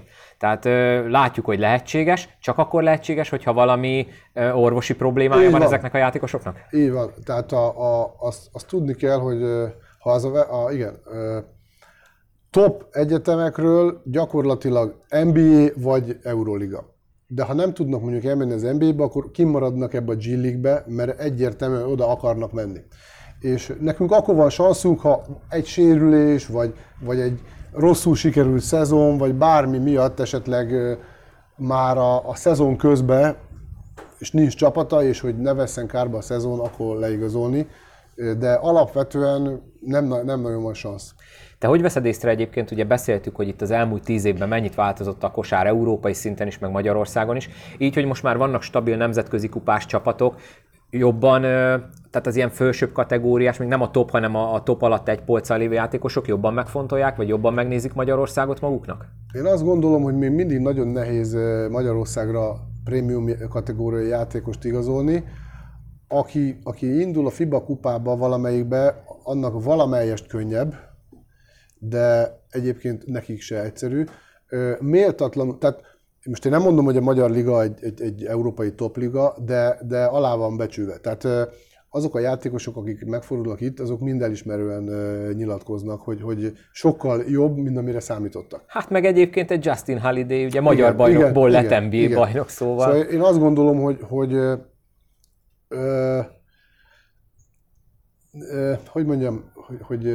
ne okozzak meg. Tehát a Magyar Liga az évről évre erősödik. És csak a reputációja nem követi le. Így van, és a menedzserek, és nem a magyar menedzserek nyilván, hanem a külföldi menedzsereknek kell igazából, mert tehát lekezelően beszélnek róla a Magyar Ligáról. Meg kicsit még szemellenzővel járnak. Így van. Tehát őnekik az, hogy román vagy magyar, hát tök mindegy. egy szerb ligába szívesebben odaadnak, vagy egy horvátba, aki mi egyébként, hogyha az ABA ligától elvonatkoztatunk, lényegesen gyengébb, mint a miénk. Uh-huh. Akár a szlovént is mondhatom. Tehát a környező, közvetlen környező országok, akik körbevesznek minket, a mi bajnokságunk a legerősebb, én azt gondolom. És mégis talán a legalul értékeltebb. Igen, egyértelmű. Érdekes. Hát időnek kell eltelnie, és ha lesznek ilyenek, mint Holiday, meg olyan játékosok, akik innen tudnak menni olasz, vagy francia, vagy akár másik ligákba, akkor azért azt gondolom, hogy ez mehet előre. A válogatott is, hogy most már második elben is ott vagyunk, azért ez is nagyon sokat jelent, illetve az, hogy most már a klubcsapatok gyakorlatilag már szinte versengenek a nemzetközi indulás jogáért, ami szintén nagyon jó majd a jövőre nézve, és én abszolút bizakodó vagyok. Szintén Velkei Józsi kérdezte, hogy mit tanácsol egy pályakezdő edzőnek, aki hasonló szintre szeretne eljutni. Ugye beszéltük, hogy megsokszorozódott az edzői licenszek száma, tehát ez lehet, hogy sok edzőpalántának érdekes lehet ez a válasz. Igen, én azt látom, vagy azt gondolom, hogy alázat, kitartás, meg tanulás. De nyitottnak kell lenni az új dolgokra, mindenre, mint beszéltünk is, hogy lehet, hogy a régi edzőiskolás dolgok már nem mindenre, működnek. Sőt, az idősebb tapasztaltak, ha kell sokat kommunikálni, ha lehet, el kell menni külföldre, ilyen nyáron, amikor szünet van, nagyon sok külföldi mérkőzést kell nézni. Nagyon tudnám javasolni az összes edzőnek, hogyha ilyen környező országokban van, például Nagyváradon volt többször is az U20-as, az U18-as EB, ha lesz idén EB, az is most is Nagyváradon lesz, el kell menni, nincs messze, és el kell menni, hogy lássuk, mindenki lássa, hogy mi folyik a nemzetközi vérkerén, mi az, amiben mi kicsit el vagyunk maradva, min kell változtatni, mert nagyon be vagyunk zárkozva. És ha valaki esetleg úgymond építő kritikát vagy észrevételt ad, azon nem szabad megsértődni, hanem el kell fogadni, mert senki nem akar rosszat, mindenki jót akar, csak van bennünk egy ilyen, én is akkor fiatal voltam, edumáljon, majd én tudom, de ez közben ez hülyeség, tehát ezen változtatni kell. És tehát mindenképpen kell egy idősebb, tapasztaltabb úgymond mentor, de a legnagyobb rész az egyén, hogy menjen utána, képezze magát, tanuljon meg nyelvet, vagy nyelveket, mert ugye Magyarországon még egyelőre nincs olyan sok ilyen szakirodalom magyar nyelven. Van egyébként is, egyre több, a szövetségnek is van ilyen irányú munkája, de ugye minél több nyelvet tud, annál szélesebbről tud ezeknek a dolgoknak utána nézni, és hát mindig dolgozni kell. Tehát a kosárlabda edzőség az non-stop. Tehát az nyáron, télen, szünetben... Reggel, este? Mindig. Te egyébként ugye mondtad, hogy ki kell menni, meg kell nézni, így a napi teendők mellett jut idő arra, hogy mondjuk Euróligát vagy más bajnokságot nézzél? Persze, hogyne. Hát előfizettem nyilván ugye erre az Euróliga TV-re, és akkor nézem mindig. A YouTube csatornán vannak ugye a FIBA channel, tehát állandóan nézi az ember, mert lehet látni új dolgokat. Tehát... Figurákat el lehet például lesni, arra volt már például mondjuk valami meccs közvetítésben látni figurát. Nagyon sok mindent lehet tanulni, vannak ugye standard, én szeretem ugye Ráma, Fenerbahce, mindegyik csapatból van olyan, amit lehet esetleg alkalmazni. Az nagyon fontos, és ezt most nem akarok okoskodni, de így jó tanácsnak mondom, hogy ne csapongjunk, hogy egyik nap ezt akarom, a másik nap azt tetszik, tehát ki kell alakítani mindenkinek egy arculatot, hát ha lehet, akkor egy rendszert. Nyilván ez nehezebb, mert én is tehát ez 10 év alatt sikerült megtanulni, és azt sem mindig tudjuk csinálni, mert nem mindig tudjuk, de ragaszkodni kell ahhoz, amit te hiszel benne, és azt kőkeményen, következetesen kell végigvinni, bevasalni, de az újításokat figyelni kell, és meg kell nézni, mi az, ami illeszkedik bele, mi az, ami nem, de ne legyen ilyen csapongás, hogy ma ez, hónap az, mert az nem jó. Tehát egyik nap például a gyorsindításos játék, utána meg csak kizárólag a lassított felátvédelem ellen. Meg kell nézni, hogy mi az, ami jó a csapatra, vagy neki, vagy azonosulni tud vele. Uh-huh. De örülök, hogy vannak, hogyha ez az a Velkei Józsi, akire én gondolok, akkor sok sikert kívánok neki, mert ő gyakorló edző, ismerek egy Velkei Józsit. Szerintem ő lesz egyébként. Aki gyakorló edző, és többször láttam dolgozni, hiszen az ő csapata, a lányomnak a csapatával játszott, tehát Ha alázatos, akkor azt gondolom, hogy hiszen egy igazi kosaras család egyébként, és nyilván lehet belőle egyértelműen edző, ez ő rajta múlik. Ehhez is kapcsolódik egy kicsit Marcel Kovács kérdése, és ez neked ugye friss élmény. Mit gondol Kovács Adriánról, a magyar kosárlabda fiatal tehetséges edzőjéről? Ugye Adrián is többször volt már itt a Tripla Dupla podcastben. Na ő például ugye Spanyolországból jött haza, és igen, ő ott úgymond nevelkedett, ugye spanyolul is jól beszél. Na ugye most egymás ellen meccseltetek, igen, ha úgy vesszük a playoffban. Mi a véleményed? Azt gondolom, hogy egy tehetséges edző, és tehát az új generációnak a tagja. Én magamat sem tartom öregnek, de nyilván nálam is fiatalabb, és azt gondolom, hogy ez példaértékű, és jár a gratuláció. Egyrészt az Adriánnak, hogy ugye szépen helytált, és bejutottak a négy közé. Én személyesen is nyilván gratuláltam ott a mérkőzés után, most is megteszem ezt, hiszen legyőzött minket, és nagyon fontos az, hogy megkapta a lehetőséget, hiszen annak idején én is megkaptam a lehetőséget, és nyilván tehát nagyon nehéz megkapni a lehetőséget, ezzel élni is kell, de az nagyon fontos, hogy a magyar edzőknek adjanak lehetőséget.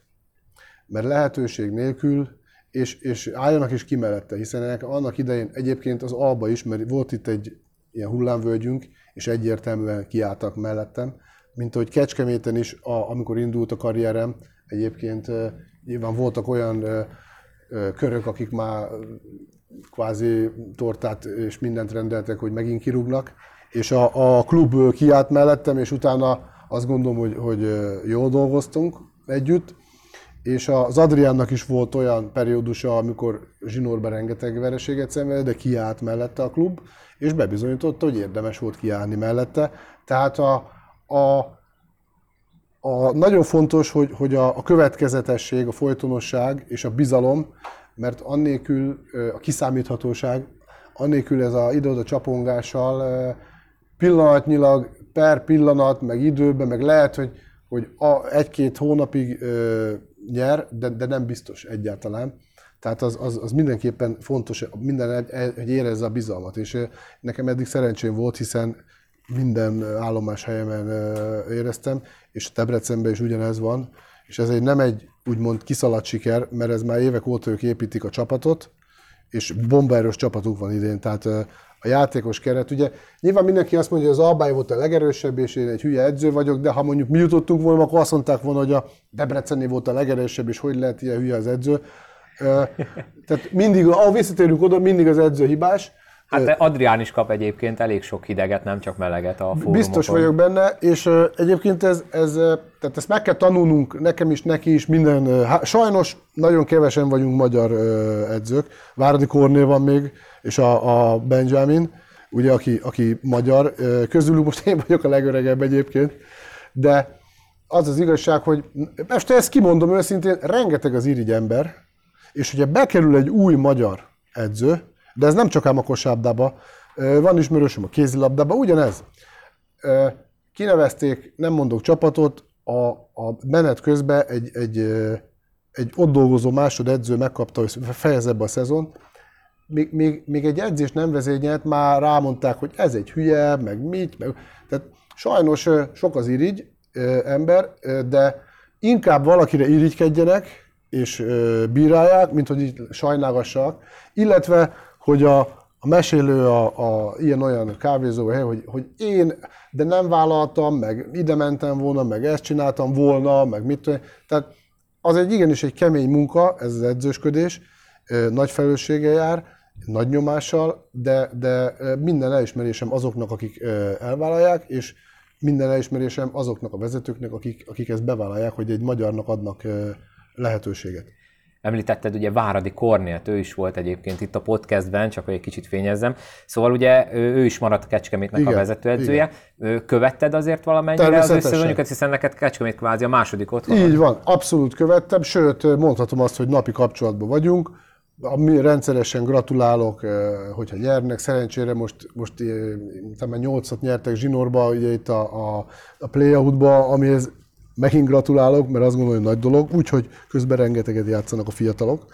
És most megint ugye azt mondják, hogy azért nyernek, mert hogy már nem számít. Hát Sportembernél ilyen nincsen. Amikor valaki kimegy a pályára, hogy, akkor számít. Bocs, közben, tehát egyébként aki a playoutra tudja motiválni a játékosokat, na ki a jó edző, ha nem az? Hogyne. Tehát azt gondolom, egy meccset megnyerni, az bizony mindig egy dicsőség és egy rang, és egymás után ennyi meccset nyerni, meg külön rang, úgyhogy gratulálok neki ezúton is, meg a Kecskemétnek is.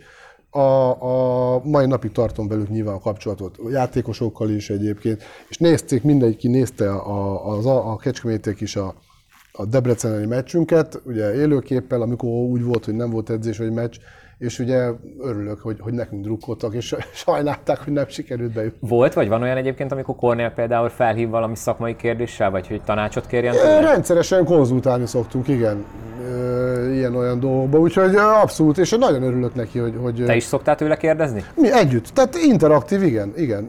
Kíváncsi vagyok az ő véleményére, valamikor ő is, tehát kollegális, hiszen hát most azért, mert fiatalabb, ő is vezetőedző, de amikor együtt dolgoztunk, akkor is ugye, tehát nagyon fontos, hogy lássa és próbáljon segíteni, mert akkor tudunk előre haladni. Nincs olyan, aki mindent lát, ugye azért van a NBA-ben, meg az Euróligában 3-4 van, amikor 5 edző is van. Mindenki máshoz ért, mindenkinek mások a meglátásai. Következő kérdés, Margit 47927 kérdezi, el tudja magát képzelni a magyar válogatott élén vezetőedzőként a jövőben? Ugye te Stojan Ivković segítője vagy már jó ideje, ha jól emlékszem. 10 éve, igen, a Stojannal, és büszkén mondhatom, hogy én vagy, büszke vagyok. Az igazság, hogy ugye én vele jöttem oda, tehát amikor ő esetleg valamikor elmegy, akkor én vele fogok menni. Tehát az, hogy majd mi lesz... De ez kőbevésett? Nem, de ez tehát én nálam ez úgy van, hogy ha én vele, de most lehetne az X-et, akivel megyünk, akkor ha ő megy, akkor én is megyek. De tegyük fel, vázoljuk fel, hogy mondjuk Stojan azt mondja, hogy neki ez így elég volt, sikeres volt, most mondjuk klubra akar koncentrálni, de javasolja, hogy mondjuk te legyél az utódja. Akkor is vele mennél? Ez egy más, meg ez egy fikció, tehát én nekem most jelen például annyi akut feladatom van, amire muszáj, hogy fókuszáljak, hogy tehát most ezzel nem tudok foglalkozni, megmondom őszintén. Hát ez csak egy ilyen hipotetikus feltevés. Igen, én abban hiszek, hogy ha mindig, ami az én konkrét feladatom, ha arra fókuszálok, és majd amikor jönnek az újak, akkor azt mindig megvitatjuk, és akkor az lett mindig előre. Tehát, hogy mondjam, én azért már elhánytam a csikófogamat, ugye 46. évemet taposom, tehát én már nem vagyok ilyen ábrándozó kölök, és tisztában vagyok azzal, hogy azzal, tehát amikor jön egy kérdés vagy egy lehetőség, abban a pillanatban kell azt meglovagolni. De egyébként ugye Stojannal kapcsolatban volt, amikor ugye bevállalta a kaposvári kispadot. Igen.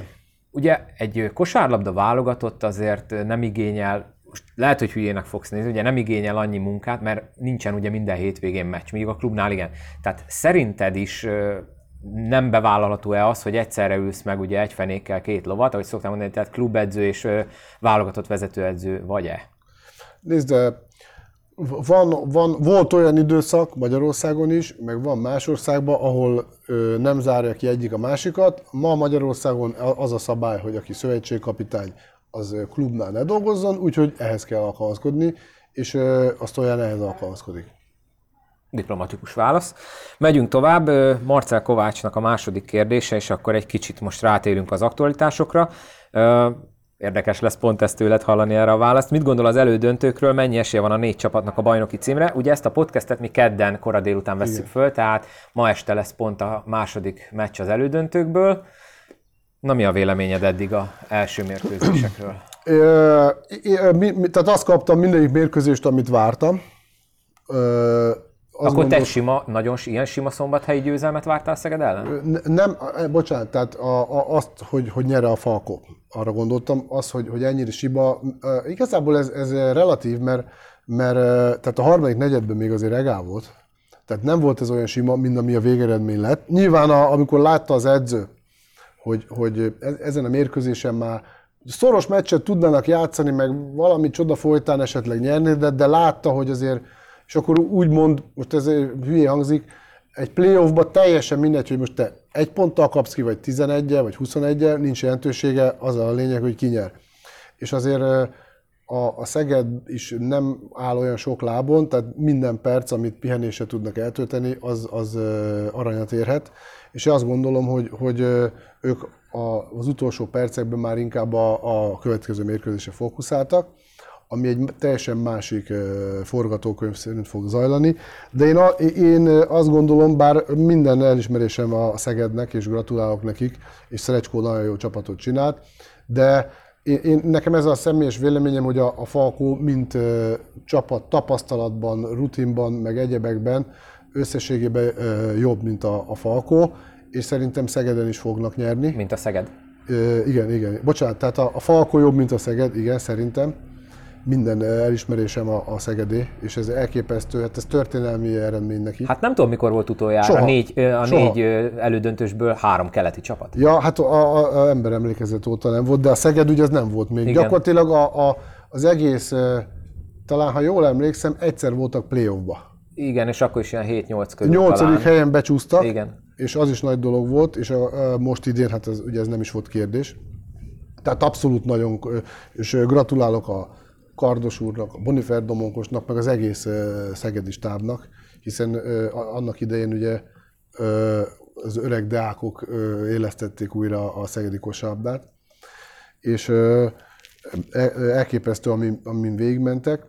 Mindig is jó volt egyébként nekik az utánpótlásuk, nevelésük is, most is ugye elmúlt években voltak bajnokok az U20-ban, stb. De ennek ellenére én azt gondolom, hogy a Falkó, hát 3-0 vagy 3-1 szerintem. Éppen azt akartam mondani, hogy most már akkor megtippeltetlek, hogyha így belementünk. Szerintem. A másik párharc az érdekesebb.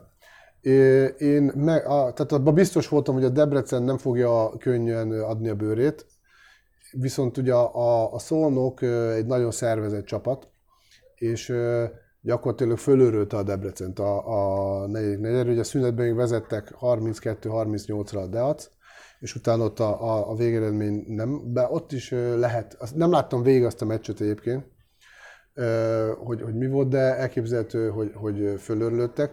Ez a meccs ez érdekes lesz, én szerintem itt egyenlíteni fog a Deac a hazai pályán, és ez viszont akár lehet 3-1 vagy 3-2, de nem tudom megjósolni, hogy melyik csapat. A hazai pálya talán azt mondom, hogy az olaj... Így, hogy most már vannak szurkolók, így meg főleg, ugye? Ezért. Ugye a Debrecenben is azért vannak szurkolók, és szeretik a csapatot, hiszen amikor ott játszottunk, fogadták őket, a játékosokat dobbal, meg ilyen füstökkel, ott ugye akkor nem lehetett bejönni. Tehát látszik, hogy szeretik, de még sincs olyan bázis, meg olyan atmoszféra, nyilván az olajnak komoly tradíciói vannak, az olajnak még úgy is, hogy nem lett teltház, de én szerintem, amikor vannak ezek a holdpontok, elképesztően sokat jelent a hazai pálya ilyenkor. És talán emiatt, hogy ugye megvan a hazai pálya előnye, be tudják húzni a döntőt, tehát döntőbe kvalifikálják magukat, de nem lesz egyszerű. Debrecen iszonyatos erős, neki is hosszú padja van. Az olaj is ugye 10-es rotációval játszik, a Debrecen 9-essel, de tehát el vannak osztva ott is a percek. Én azt gondolom, hogy ha mi mentünk volna a Debrecen helyett, akkor mi nyertünk volna 3-2-re. Ja, ez nagy közhely, de akkor itt tényleg kb. A napi forma fog dönteni abszolút, minden meccsen, abszolút. Talán kivéve a Falkó-Szeged páratot. Hozzáfűzöm gyorsan a következő kérdést, a Marci Off kérdezi, hogy van esély a Falkó-Dac döntőre. Én ezt hagyd tegyek hozzá egy saját kérdést. Van esély arra, hogy nem a Falkó nyeri a bajnokságot? Én erre látom a legkevesebb esélyt. Ők igazából most nagyon jókor kerülnek csúcsformába, ugye meg talán most Léken kívül mindenki most válik teljesen egészségesé, tehát ők meg pont a fordított útját járják be annak, ami például nektek volt. Igen, nekik igen. A szezon elején volt nagyon sok sérülés, igen, és igen. Most a végére jönnek rendbe. Igen. Hát azt azért tudni kell, hogy a Falkó, ugye a 4 magyar válogatott játékos. Már önmagában is elég igen, szinte. És plusz az edző, ezek ugye most már 3. éve együtt dolgoznak. Az Ákos Keller, ugye ő becsatlakozott, de tehát ő egy plug and play játékos, igen, nem? Igen, tehát ő abszolút, mint egy mozaik belekerült abba a keretbe, és a légiósok is, ugye sok, ahogy én hallom, sokan bírálják, hogy ilyen gyenge, meg olyan, tehát azért azt tudni kell, hogy egy csapat, az nem attól csapat, hogy van 10 sztár, és abba a Falkóba, vagy ebbe a Falkóba bizony egy Váradi, egy Perl, egy Benke, húzó emberek.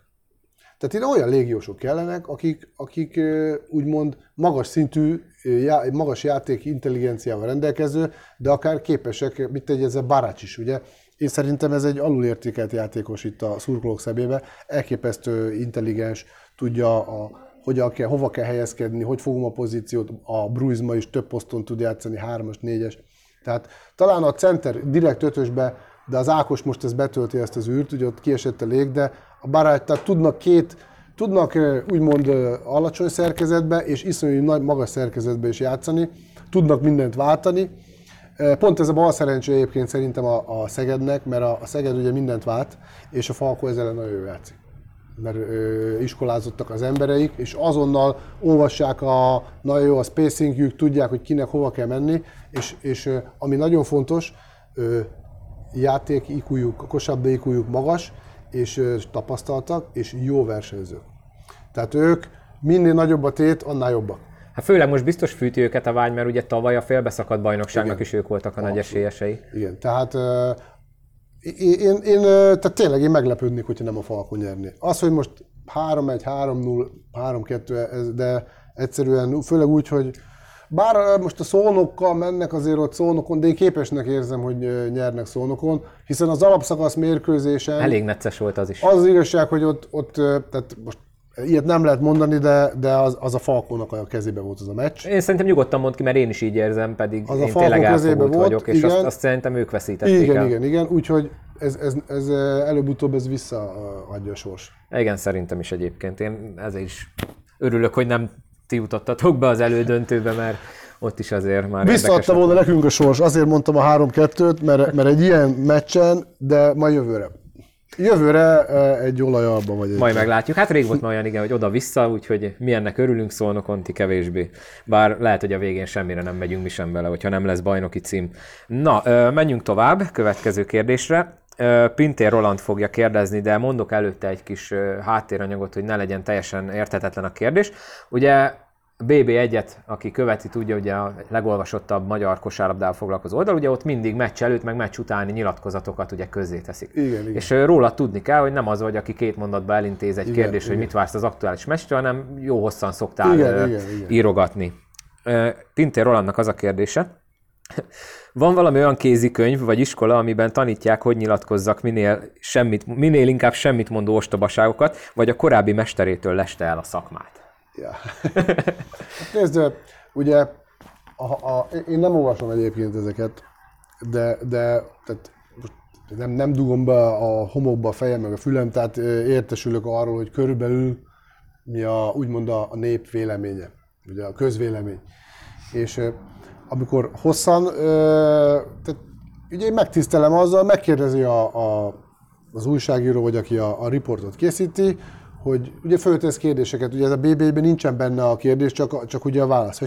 Tehát én tőlem, hogyha kérdeznek, mint hogy most itt is a kedves szurkolók is ugye kérdeznek, akkor én próbálok válaszolni. Tehát, hogyha ő kérdez, akkor én elmondom. És hogyha úgy kérdez, akkor úgy mondom el. És hosszan elmondom, akkor ugye az a baj. Akkor egyszer direkt, csak én mondtam, hogy mindenképp nyerni szeretnénk, akkor az volt a baj, hogy nézd már a nagyképűt, mit képzel magáról, nem mond semmit. Úgyhogy az az igazság, hogy én szeretem elmondani, tehát tehát én nem szeretem azt, hogyha ugyanolyan vagyok, mint mindenki. Tehát kell, hogy és máshol is szeretek senkit, tehát én nagyon tisztelem a Sztojánt, ugye csak a kérdésre.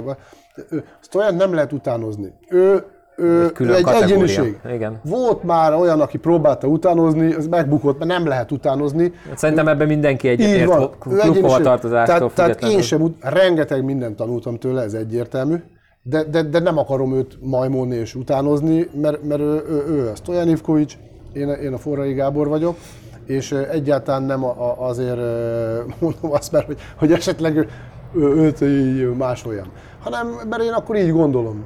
Egyébként érdekes, mert azért, mert valaki ezt elmondja, ez nem azt jelenti, hogy ez úgy is lesz a meccsem. Hát a futball vagy bármilyen sportágban is egy elemzés, vagy akkor elmondjuk, de hogyha mindenki meg tudná azt valósítani a játékosaival, amit elmond, akkor nem lennének hibák, akkor nem lenne győztes, akkor nem lenne izgalom. Igen. Akkor mindenki nyer, igen, meg a két csapat. Én szerintem inkább az kéne, hogyha minden edző elmondaná azt, hogy mi a stratégiája, mit szeretne csinálni, és akkor meglátjuk, hogy sikerül vagy nem sikerül. Mert attól még valaki nem kell szégyenkezni, hogy ő most ezt szeretné csinálni, aztán nem sikerült. Hát puf, van már, volt ilyen, meg lesz is ilyen.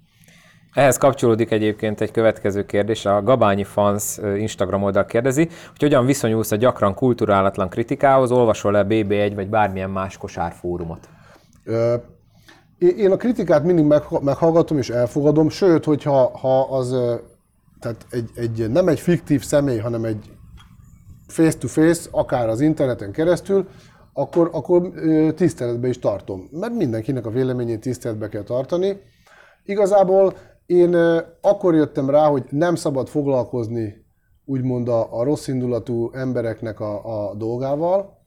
Amikor a Hosszú Katinkáról olvastam egy riportot, és egyszerűen megdöbbentem, hogy mennyi marha van, aki őt mocskóta. Tehát nem tudom elképzelni, hogy akkor mondjuk engem, egy mezei edzőt, vagy akkor mit kaphatunk, amikor egy olimpiai bajnok, többszörös olimpiai bajnok, aki gyakorlatilag, és akkor utána elgondolkodtam, hogy hát Magyarországon élünk, de ez egyébként nem csak Magyarországon van, hiszen mindnap a Nemzeti Sportból olvastam, hogy a Pirlónak a fiát is ugye megfenyegették, vagy nem tudom pontosan, tehát a lényeg az, hogy ez mindenhol van a világon, tehát itt egy következtetés, egy edzőnek, egy játékosnak, egy vezetőnek ezzel sajnos a mai világban együtt kell tudni élni, és el kell tudni fogadni, és nem tudomást venni róla, mert ez ilyen. Aki ezt nem tudja feldolgozni, vagy nem tud ezzel együttélni, akkor az gyakorlatilag más szakmát kell választani. Az nem való edzőnek. Az nem való edzőnek, így van. Főleg itt Magyarországon, mert ugye 10 igen, millió szövetség, 10 millió edző, minden országban. Tehát mi olyan országban élünk, azért azt tudjuk, remélem, hogyha nyer a csapat, az csak is azért lehet, mert szerencséd volt, vagy az ellenfél szar. Vagy, hát ezeket. Tehát olyan elő se fordul esetleg a fejében, hogy esetleg azért játszik gyengébben az ellenfél, mert te nem hagyod, hogy úgy játszon. Pedig ugye van a mondás, hogy minden csapat annyit játszik, amit így az van, ellenfél hagy neki. Így van, tehát itt meg ez a tipikus duma, hogy ez egy olyan erős csapat, hogy ezzel a nagyanyám is bajnok lenne. Igen. Ezzel se értek egyet, mert egy serdülő, vagy egy gyermekbe, vagy egy tök mindegy, egy megye, egy fociba is bajnoknak lenni, igenis nagyon kemény munka, és mindennek össze kell jönni. Tehát ott a szerencse, a munka, a tudatosság, a tehát az mindennek ahhoz, hogy valaki bajnok legyen, azt ingyen nem adják. Tehát ez véletlen nem fordulhat elő. Olyan nincs, hogy valaki véletlenül bajnok. Az se véletlen, hogy a Falco bajnok volt, vagy idén megnyeri. Ez egy tudatos dolog, és hogyha más lenne az edző, nem biztos, hogy ugyanígy állna. Nem azt mondom, hogy nem, de az, hogy van egy erős keret, az még nem azt jelenti, hogy bajnok vagy, de az sem biztos, hogy a legerősebb keret a bajnok. Tehát a játékosoknak, hogy hogyan tudnak egymással játszani, nagyon sok összetevő. Nyilván a szurkoló az, hogyha az én csapatom kikap, akkor ilyen egy marhát ezzel az erős csapattal bajnoknak kellett volna lenni. Ha mondjuk bajnok lettem, akkor azt mondták volna, hogy hát persze, hogy az lett. Hát, ilyen erős csapat. Ilyen erős csapat. igen. Tudod, tehát ez, de hát ez figyelj, ez így van jól, ez a világ rendje.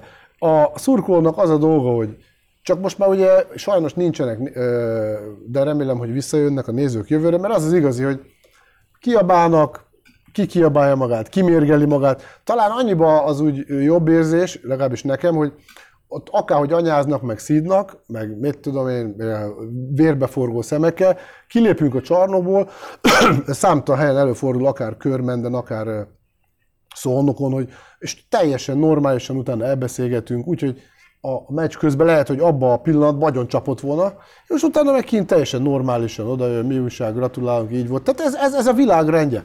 Az már nincsen rendjén, amikor mondjuk a családot becsmérlik, az azt gondolom az elfogadhatatlan, vagy hogy mit tudom én. Tehát ha azt mondják, hogy én egy szaredző vagyok, vagy nem jó cserélek, vagy rossz a taktika, ez az ő véleménye, teljesen mindegy, hogy álnéven, vagy ez benne van. De ha most azt mondják, hogy itt te nyomorék, vagy, tehát vagy ilyen, vagy buzi, vagy tehát ilyeneket nem lehet mondani. azt gondolom. Van egy határ, amíg elviselhető. Így van, van egy határ. Nyilván ez ellen tenni nem tudsz, mert...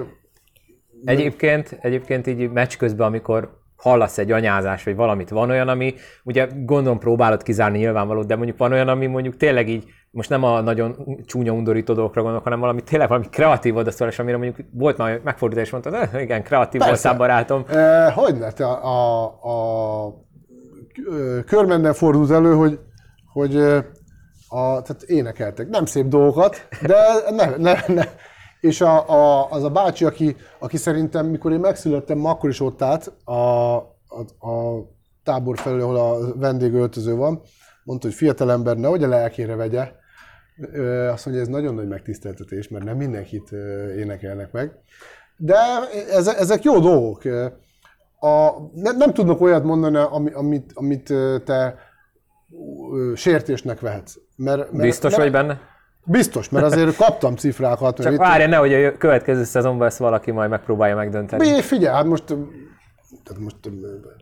volt olyan, nem mondok csarnokot, hogy azt figyeltem a TV interjúnál meccs végén, hogy nehogy valaki behúzzon egyet, mert ott oldalról szaladgáltak, de ugyanaz a manus, szinte már válveregetve gratulált, meg egyebek, szóval a szurkoló az a meccs közben mindent elkövet azért a maga eszközeivel, hogy a csapatát segítse. Az edzőnek az a dolga, hogy a saját csapatát instruálja, az a dolga, hogy kizárja ezeket az egyéb, sőt, néha még esetleg inkább ő legyen a központban, mint mondjuk egy játékos. Ugye ebben az olyan is nagy mágus, hogy inkább ő leveszi az élét, tehát inkább provokál olyan dolgokat, hogy ővele foglalkoznak, és ne a játékossal. Nem tudom, emlékszel, amikor először beszélgettünk még kecskeméti edzőként a tavalyi szezonban, vagy talán azelőtt, már nem is tudom, ugye veled esett meg, ha jól emlékszem, az, amikor Szolnokon belökött téged. Igen. De nem belökött, hanem én mentem, csak meg volt beszélve. Úgy volt, mintha lökne, igen. Hát tehát... így mutatta. Most igen. Azért én 100 kiló vagyok, 98. 135 kilót nyomok fekve. Tehát azért csak úgy belökdösni nem nagyon tudnak. De... Na, de akkor még fiatal siedett. Ugyanannyi voltam. Ugyanannyi voltál? Ugyanannyi. Én tartom a versenysúlyomat.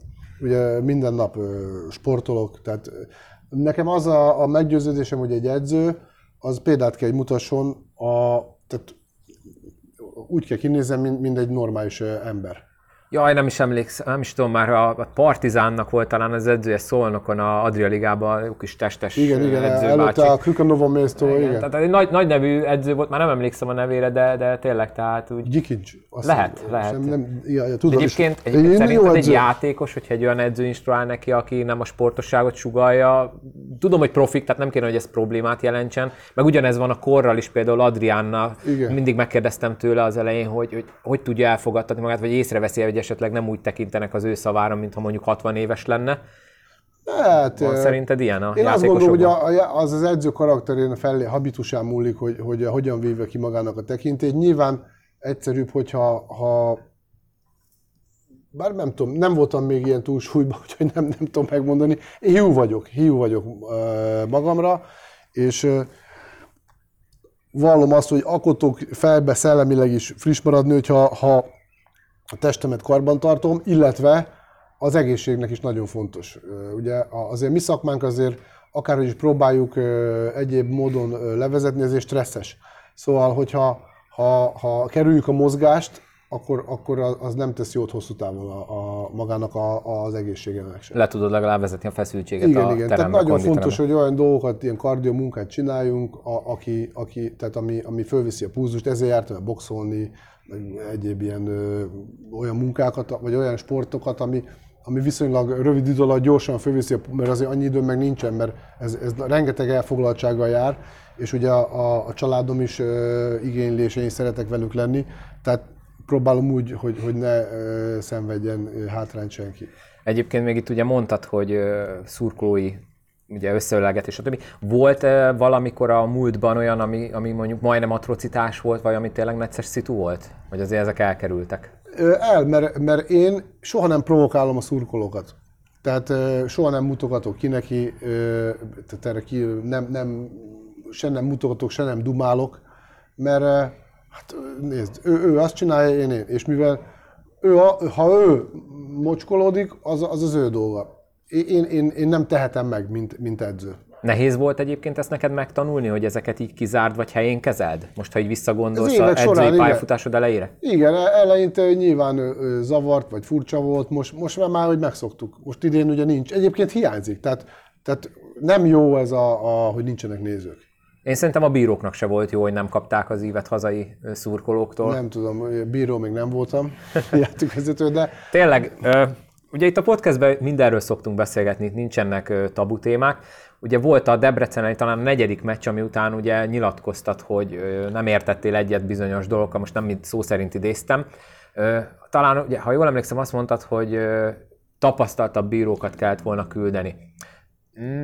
Most tudom, hogy egy kicsit ez ilyen bicskanyitogató kérdés, de ugye névsorilag tapasztalt bírói hármas volt az ötödik Igen. meccsen, de ugye azt tudjuk, hogy volt ott egy vonalra lépés, amit nem fújtak le, a végén a tripla kísérlet, ott szinte 10-ből 9 ember, és még szerintem a 9-ből pár Debrecen is elismerő, hogy talán falt volt. Szóval, hogy nem érzed, hogy ez esetleg egy kicsit visszaütött, hogy ugye mindig megvan a véleménye mindenkinek a bírókról, nem nagyon szabad úgymond kimondani, mert lehet, hogy visszaüt, vagy túl misztifikálom kicsit azt a szituációt? Nézd, én azt gondolom, hogy a játékvezetés az a minden sportágnak a része, amiben benne vannak néha jó döntések, néha hibás döntések, ez ettől sport a sport. Tehát ez a sportnak a szépsége.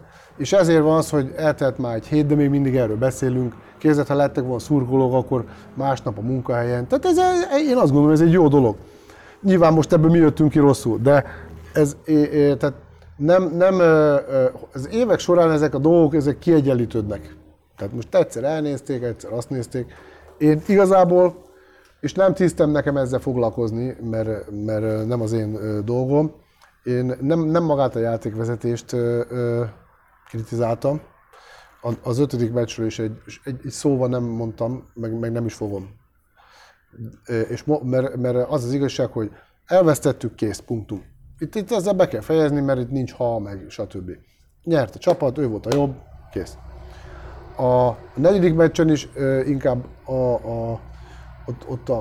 amit én véleményeztem, hogy és azért, mert ez többször már előfordult, többek között a kupába is egyébként, hogy egy úgymond tapasztalt játékvezető dolgozott két fiatallal, és csak arra voltam kíváncsi, hogy egyáltalán fölmérik-e azt, hogy mi a tétje, vagy milyen csapatok játszanak, milyen komoly téttel, micsoda egzisztenciák, klubnak a büdzséje, jövő évi szponzor, tehát rengeteg minden múlik egy-egy mérkőzésen adott esetben, tehát óriási a tét, nagy a nyomás mindenkin, a játékosokon, az edzőkön, nyilván a játékvezetőkön is, és az nagyon nehéz, hogy egy ilyen parás csatába kvázi kitenni, tehát, hogy mondjam, a mi mérkőzésünkön is két olyan fiatalabb, tapasztalatabb játék, aki lehet, hogy 2-3-4 év múlva top játékvezetők lesznek. Tehát ez most, de én is, amikor ugye ilyen szoros meccsünk van, és én meggyőződésem, hogy mondjuk a Lukás Norbiból válogatott, már most is az, de tényleg jó játékos lesz egy Balsaiból, vagy mit tudom én, sorolhatnám az összeset, de mégsem cserélem be őket egyszerre. Mert még nincsen olyan tapasztalatuk. Tehát, és ennyit mondtam csak igazából, de tovább is fenntartom, ezzel be is fejeztük, tehát nem én csinálom, és mindenki úgy végzi a munkáját, ahogy akarja. Nem emiatt történt ez a dolog, mert nem lehet a játékvezetésre rákenni. Az sose lesz benne hogy most ugye emlékszünk, hogy volt, ami bement a kapuba, aztán nem adták meg hogy fölé ment. Tehát ezek függ, vagy les volt, aztán a világbajnokságok micsoda drámák, vagy hogy kéz volt, aztán közben nem volt kéz, meg 11-es kiesett. Ez a labdarúgásnak, a kézilabdának, minden sportnak a része a játékvezetés, és ezt is meg kell tanulni mindenkinek, én nekem is, hogy ezzel együtt kell tudni élni. Vannak bizonyos esetek, amikor esetleg kifakad egy-két edző. Az igazság, én nekem sem volt éppen olyan szerencsés, hiszen most, de nyilván én is hibázok mindenben, nincsenek kötéből az ember idegei, Hát ott én abban a pillanatban szerintem nem feltétlen az én dolgom, hogy ezt kimondjam, de kimondtam. Ezen már változtatni nem tudok, tehát most itt nem kell úgy tenni, mint hogyha nem történt volna, meg ez megtörtént, elmondtam, de abszolút túlléptem, tehát nem, nincsen bennem ilyen, most akkor, kész. Ez megtörtént, előre kell nézni, mindig a pozitív dolgokat kell kiemelni, és csak a jövőre koncentrálni. Egyébként itt kicsit elvonatkoztatunk a kérdéstől, tehát akkor, ha jól értettem, nem olvasol netes fórumokat, tehát például a BB1-en akkor nem olvasod a kommenteket. Nem szoktam, megmondom őszintén, régebben olvasgattam, de aztán ott is néztem, hogy mindig ugyanazok, és célirányosan. És mindegy, tehát tudomásunk van, hogy milyen csoportok, kinek, hogyan, miért, és tehát azért, hogyha azt nézzük, hogy hány ezren kattintanak egy-egy cikkre, mert ez ezres nagyság, sőt, nagyon komoly számú. Sok ezres, és ahhoz képest, hát én, ez a néha 70, meg ilyen komment, hát az semmi. A 300 vagy fölötte, az egy nagyon komoly, de az is a sok ezreshez képest semmi. És akkor hogyha ezt leszűkítjük, ezt a keresztmetszetet, azért ez igen elenyésző ahhoz képest, ahányan olvassák. És vannak ilyen, akiknek szeretik, hát mindenkinek joga van, mindenki azt mond meg, azt csinál, amit akar. Egy bizonyos kereteket vagy határt azt azért be kell tartani, és igazából ezzel együtt kell élni, nem tudsz vele mit csinálni. Tehát meg kell tanulni együtt élni vele. Én azt gondolom, hogy én próbálok minden negatív dolgot kizárni az életemből, hogy, mert annyi negatív van amúgy is, amit így hallasz, főleg most, hogy próbálok a pozitív dolgokra foglalkozni, és akkor én nem keresem magamnak még a plusz negatív dolgokat. Ezt meg kell állni, nem kell olvasni, ilyen egyszerű. Nekem egyszerű, inkább a családnak ez, tehát az édesanyám ugye, tehát a halad a korral, ugye rászokott az internetre, és akkor őnek is el kell magyarázni, hogy ezeket nem kell elolvasni, vagy ha elolvassa, akkor ne vegye komolyan. Tehát a családod, barátokat inkább jobban zavarja az, hogyha téged persze, hát így van. Sőt, én például társaságban kifejezetten jókat mosolygunk. De figyelj, tehát tehát inkább csinálják ezt, mert tudják, hogy ki vagy. Tehát amíg a Kecskemétnek az edzője voltam, addig nagyon kevesen írtak. Most többen, mert az Albának az edzője. Ez egy rang. Hát ha Fradilnak lenne mondjuk kosárcsapata, akkor még többen írnának. Vagy az Olajnak, aki az edző, vagy a Körmennek, hát, vagy a Falkónak. Hát ott óriási, ott még többen vannak, és ezt el kell tudni viselni. Tehát ez inkább örömmel tölt el, hogy ennyien foglalkoznak a kosárlabdával, ennyien szeretik. Az már kevésbé, hogy ennyi úgymond a gyűlölködő. És ugye vannak olyanok, akik meg tök mindegy, hogy mit csinálsz, így is úgy is mocskolnak, tehát azokon meg mosolyogni kell, mert tök mindegy, mit mondasz, vagy mit csinálsz, vagy nyersz. Ha sokat nyersz, akkor maximum nem tudnak mit mondani, akkor nem szólnak hozzá. Ha bármi van, akkor meg úgy is előjönnek, de ez együtt kell élni, egyszerűen nem tudsz mit csinálni. Végezetül még egy utolsó utáni pillanatban érkezett kérdés. A Csodálatos Magyar Kosárlabda Instagram oldal kérdezte, hogy nem akarnál egy Instagram profilt csinálni, mert akkor meg tudnának jelölni, meg el tudnák neked küldeni a mémeket, és akkor nem másnak kéne ezt megtennie. Remek ötlet, majd megkeresem az illetékest, mert nem tudom, hogy hogyan kell ezeket csinálni. Bár videót vágni tudok, meg mindent meg tudok csinálni, és értek az informatikához, de ezt az Instagram, meg ezeket egyelőre nem tudom, hogy hogyan kell. Nyilván most nagyon nekiállnék. Kérdezd meg anyukádat, lehet, hogy ő már ismeri, hogy kell. lehet, hogy neki már van egyébként. Mert azt az infót kaptam, hogy amúgy a mémeket itt szokták neked küldeni, tehát követed őket. Én napi információm vannak, és nagyon jó pofák ezek a mémek. Kérdezték is, hogy melyik a kedvenced? Van egy-kettő, amin nagyon jót derültem én is. Sok. Én azt gondolom, mert én szeretem a humort, és amikor ilyen humoros dolgok, tehát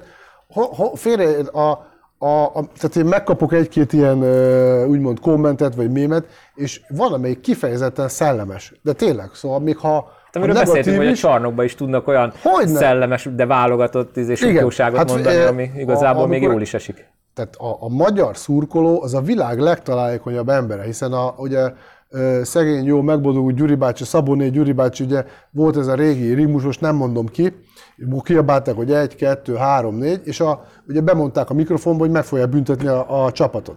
És akkor Nem tudom, hogy melyik körben, talán, nem akarok hülyeséget mondani, és akkor utána mondták, hogy 1, 2, 3, 4, a többit tudod, Szabó 4.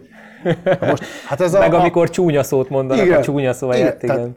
Ennél nagyobb, és ezáltal a maga, a Gyuri bácsi is amikor elbúcsúztatták mindenki, és a meccsen meg ott vicsorogtak, meg mit, szóval ez a kosárlabda a társadalom, mindegy, hogy most éppen szidnak, vagy dicső, előbb-utóbb ez egy nagy család. És itt megvannak a szerepek, van, aki úgymond a hülye gyerek, hogy mindig szidják, van, akit a népfia, hogy mindig dicsérik, de attól függetlenül ez mégis egyik a másik nélkül nincs. A szurkolók nélkül nincs nagyon értelme, vagy nagyon nehéz. Nagyon jó, hogyha a szurkolnak, az is, hogyha az az ő dolguk. Egy határt kell betartani, mert van, ami ez a trágárkodó, meg ami már túl személyeskedő, tehát én azt gondolom, hogy ez magát minősíti. De az, hogy most itt poénkodnak, meg ilyen troll vannak ezek a troll dolgok, én szerintem, mert veszi a fáradtságot. Tehát ez, ami humoros vagy szellemes, akkor azt meg pláne el kell tudni viselni, sőt azon kacagni kell. Aki nem tud magán nevetni, az boldogtalan ember. Tehát aki saját magán, meg az őt ért kritikákon nem tud nevetni, az nem jó. Talán ez a legjobb végszónk. Aztán meg, hogyha lesz Instagram oldalad, akkor a podcastet is szigorúan be kell követni. Jó. Fogok csinálni egyébként. Tehát ilyen edzői, Forrai Gábor edző oldal. Szuper. Na majd akkor követjük nyomon. Hát Gábor, karcoljuk a 2 órát, nem semmi. Igen, elrepült az idő. Remélem, hogy minden hallgató minden kérdésére választ kapott, amire kíváncsi volt, azt megtudta. Nagyon szépen köszönöm, hogy ennyire részletesen és minden kérdésre válaszoltál. Szerintem minden várakozásunkat felülmúltad, úgyhogy nagyon szépen köszönöm. Hallgatóknak köszönjük szépen a figyelmet. Itt most elmondanám, hogy mindenki iratkozzon fel a podcastre abban az applikációban, amelyikben hallgatja. Akkor értesülni fog az új részekről, a régieket is meg lehet hallgatni. Például azt, amikor Forrai Gáborral még mint kecskeméti vezetőedzővel beszélgettem a régmúltban, vagy akár Váradi Kornéllal, az utódjával. A már sokszor emlegetett Instagram oldalt be kell követni, Facebookon lájkolni, aki meg weben keresztül akar hallgatni, az pedig a www.podbean.com oldalt kell, hogy bekövesse, meg persze a probasket.hu oldalt is, nézzétek meg Jordan és Nike márkás kosaras cipőkért, kosaras kiegészítőkért. Ezek voltak a szolgálati közlemények, és akkor Forrai Gábornak, az Albafehérvár vezetőedzőjének pedig nagyon szépen köszönöm még egyszer, hogy elfogadta ezt a meghívást. Én is köszönöm, hogy meghívtatok, és igyekszem majd legközelebb rövidebb lenni. Nem hiszem, hogy ez nagy probléma. Köszönjük még egyszer a rengeteg kérdést, köszönjük a figyelmet. Mindenki vigyázzon magára, aki pedig tud menni majd az elődöntőknek a meccseire, az tartsa be a szabályokat és szurkoljon nagyon jót. Nem mindenki van ilyen szerencsés helyzetben sajnos, hogy meccsre tudjon menni, úgyhogy még egyszer köszönjük szépen a figyelmet, Gábornak köszönöm a részvételt, és hát akkor jövő szezonban pedig több sikert, de persze az olaj ellen azért kevesebb. Köszönjük!